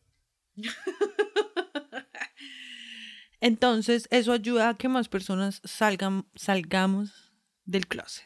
Sí, y que muchas personas, yo estoy segurísimo, segurísimo que muchas personas en la época cuando están en la universidad, están así en una rumba, en un apartamento, y le dicen como que, hey, o sea, este es el momento, si lo quieres probar, lo pruebas ahorita en la universidad, porque ya cuando saques de la universidad, que estás con tu trabajo, Tienes estás que ir con a la vida real. este, exacto, cuando ya te chocas con la vida real, ya no lo vas a hacer y como que va a ser diferente. No, pero es que salir del closet no es fácil, Jamaica. Mira que a mí ya me iba dando culillo habla, hacer este programa, este especial de cannabis, porque dije, si lo hago es para salir del closet y qué. Y que se vengan todas las tías y Lo que pasa es que Pero entonces después me puse a pensar qué magnífico poder tener todo este conocimiento beneficioso del cannabis y transmitirlo. Para que dejen de estar inventando chisme de la pobrecita de la cannabis. No, ya no más. Marica, o sea, ¿qué te puedes...? O sea, yo no me voy a poner a alargarme aquí a, a comentar. Sí, porque ya llevamos resto hablando Sí, y estar pero- cansados. Solamente te voy a decir, imagínate que, el- que pueden pensar de un pelado flaco, alto, moreno y con dreadlocks en plena universidad y que se perdía y que no sé qué. Marica, yo en mi casa tuve full de problemas cuando me empecé a dejar a crecer el cabello. Eso no fue fácil. La gente me ve ahora y dice, ay, no, sí, qué bacano. Sí, Pero la gente no sabe el mierdero que yo tuve que vivir. sí, es verdad. Y demostrarle a la gente que a la final son puros estigmas, marica. Y hoy estoy normal, estoy sí, o trabajando, sea- estoy haciendo, estoy no estoy por ahí en la calle, o sea, normal, marica. Y fue difícil. Pero entonces, lo que veníamos. El jet set. Sí. Voy a arrancar con, ¿Con quién vas a arrancar? con el marica con el number one. Tu do- doppelganger. El doppelganger, sí. El papá de los pollitos. Mm. Robert Nesta Marley Booker. Ah, yo pensé que era el otro, el otro, el otro gemelo tuyo. No, este primero. Robertcito. nada más y nada menos que Bob Marley, cantante y guitarrista de The Wailers. Y después solitario. Pero mira que yo también pensaba que Bob Marley era así como el más pro. Pero yo no sabía que. Peter Touch. Exacto. Yo no sabía que Peter Tosh también estaba ahí a la vanguardia, súper revolucionario. Era un botánico, mejor dicho, Es que en que pro de la marihuana, de la cannabis, ganja. Lo que pasa es que Bob Marley es la voz. Bob Marley transmitía el mensaje de liberación del pueblo jamaiquino. Eso era lo que pasaba, las canciones de Bob Marley. Por eso Bob Marley siempre andaba con Peter Touch, porque él sabía y tenía, y digamos, o sea, Peter Touch era el, el amigo y sabía todo lo que sabía Peter, Peter Touch. Sí, Peter Touch tiene una canción, eh, creo que está él solo, en la que empieza a cantar sobre las propiedades benéficas del cannabis y empieza a decirnos que es buena para la tuberculosis, que es buena para el asma, que para el dolor de esto, que para el no sé qué. se llama el yerbatero. no mentiras, no sé, pero sí. Pero el que empezó, uno eh, como que el más popular fue Bob Marley, porque él llevó ese mensaje de Jamaica, se lo llevó allá a Inglaterra, y de Inglaterra entonces se lo llevaron para Estados Unidos, y ahí fue cuando se regó por todo el mundo. Ajá. Eh, Peter Touch, efectivamente, Sí. también. Mucha gente no conoce todas las cosas buenas que hizo Peter Touch, com- Peter Touch, como tú estabas diciendo, y sí, el man era un botánico. El man sembraba sus plantas, el man sabía cómo era la cuestión, sabía para qué servía, las recomendaba, o sea, era farmacéutico Sí. full con, con el cannabis. El primer artista reconocido ¿Quién fue? que se sabe que consumía así, pero, pues puta, con cojón y bola, como dicen por ahí, ¿Quién? es un señor que se llama Louis Armstrong. Este man es como el Bob Marley del jazz. Este oh, man sí. era Ay, sí. este man era un trompetista de los más bárbaros que había Sí, sí, sí, ya sé quién es él. en ¿cómo es que se llama esta ciudad? New En- Orleans. En, New Orleans, exactamente.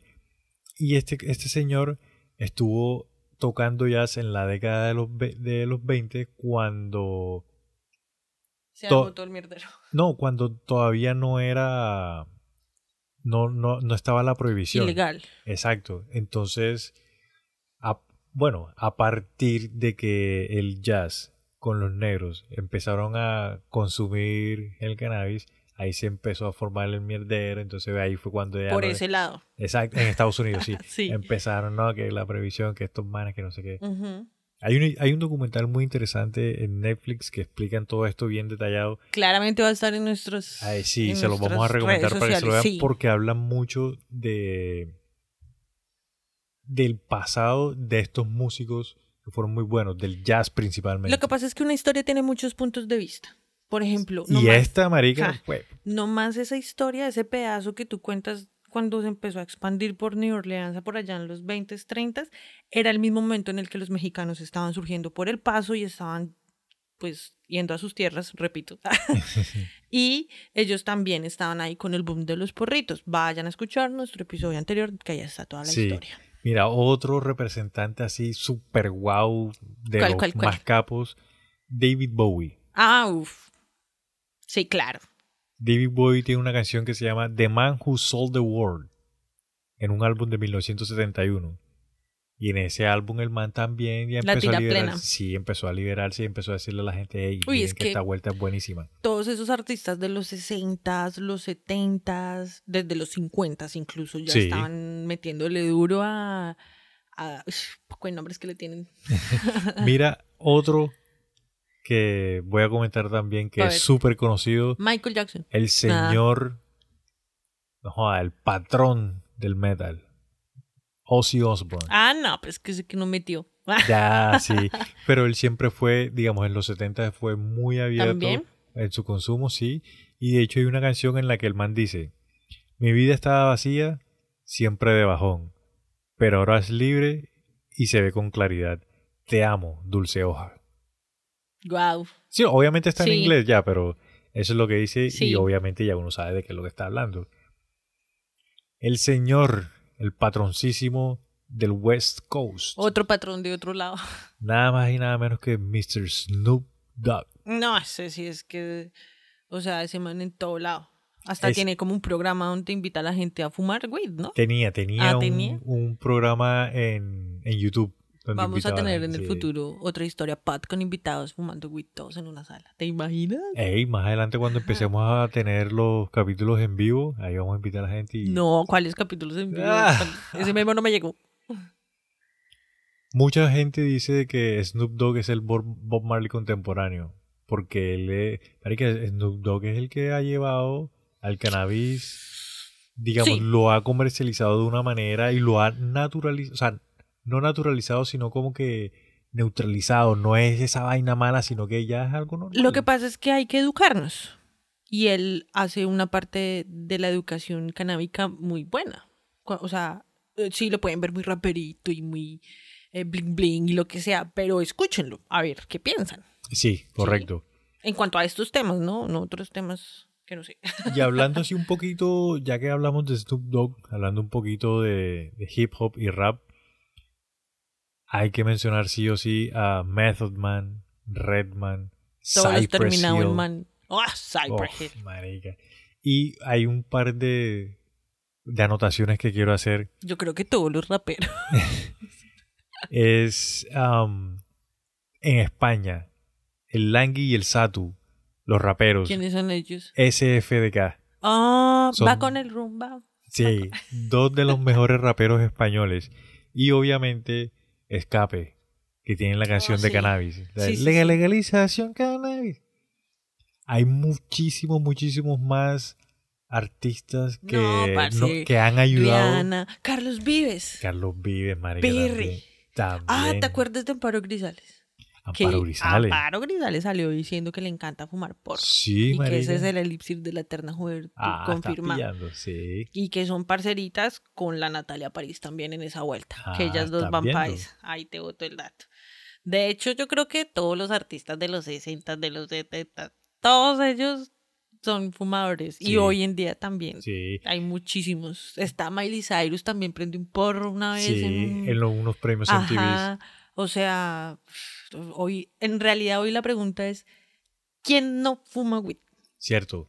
No, yo solamente quería traer estos porque, o sea, desde mi punto de vista muy personal, yo digo como que, no, a estos manes son los capos. Eh, yo quiero mencionar a estos pares. Si quiere ahí Lambert. Ah. ¿Sabes qué se me olvidó decir?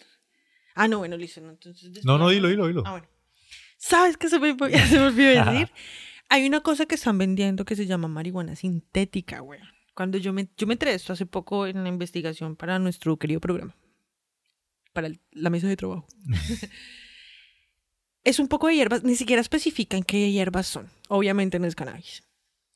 Hay secas que cogen y riegan con químicos para simular, o sea, para que la planta absorba esos químicos y que cuando tú la consumas simulen los efectos del cannabis. Primero que todo, no les llegan ni a los talones a los efectos del cannabis. Decía en la investigación, yo no he probado esa mierda y jamás lo voy a hacer. Y es súper dañino. Esos químicos, los efectos secundarios de esos químicos son peor que muchas drogas sintéticas de muy bajos recursos. Claro, marica. Entonces, si ustedes llegan a saber o les llegan a ofrecer que mire que esto es lo mismo, que es la misma vaina, porque es que eso lo comercializan mucho en los países donde no es todavía legal ni siquiera de forma medicinal, cero, nada. Entonces, si les llegan a ofrecer, ay, mire, pero es que estás más barata, pero es que estás más chévere, pero es que estás lo mismo, pero no le hace, pero no le dé, pero no. No. Di no a la marihuana sintética. Sí, no, paila. Eso es lo mismo que consumir vainas químicas, entonces estamos en lo mismo. Esa es la única forma no aprobada por este, este podcast para, para el consumo. ¿Qué? Me, me, señala y... Antes de irnos a pegarnos quiero recordarles, contarles, avisarles, informarles que estamos en Instagram, en Twitter, en Facebook, en YouTube, en LinkedIn, en LinkedIn, en Tinder, en... No, bueno, carajo, en Tinder. Como arroba otra historia pot. Otra historia pot vayan y dense una vuelta y vean los videitos, hay unos videitos bacanitos, o sea, con información bacana, ¿no? No es que estemos haciendo la superproducción, con buena información, unas imágenes chimbitas, nos dan like, nos comparten, nos siguen, nos comparten, le dan like, nos comparten. y nos comparten. Y nos comparten. y nos siguen en Spotify. Y nos comparten.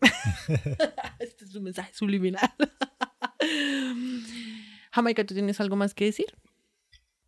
Lo último que quería decir es que porfa nos siguen ahí en Spotify. Se nos quedaron un par de cositas ahí en el tintero. Más adelante vamos a, a seguir con eso. Y muchísimas, de verdad, muchísimas gracias a las personas que nos comentan, que nos escriben y que ya nos están siguiendo. Pero por favor, los que no nos están siguiendo, Spotify, ahí follow. ¿Y tú, Sana, tienes algo más que quieras decir?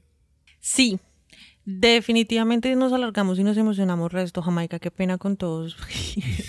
Sin embargo, como dices, nos quedaron muchas cosas pendientes. Y no sé si alguien tenga preguntas, no sé si alguien quiera consultar algún tema, les haya quedado sonando algo medio ahí y quieran saber más. Obviamente nos pueden eh, contactar por las redes.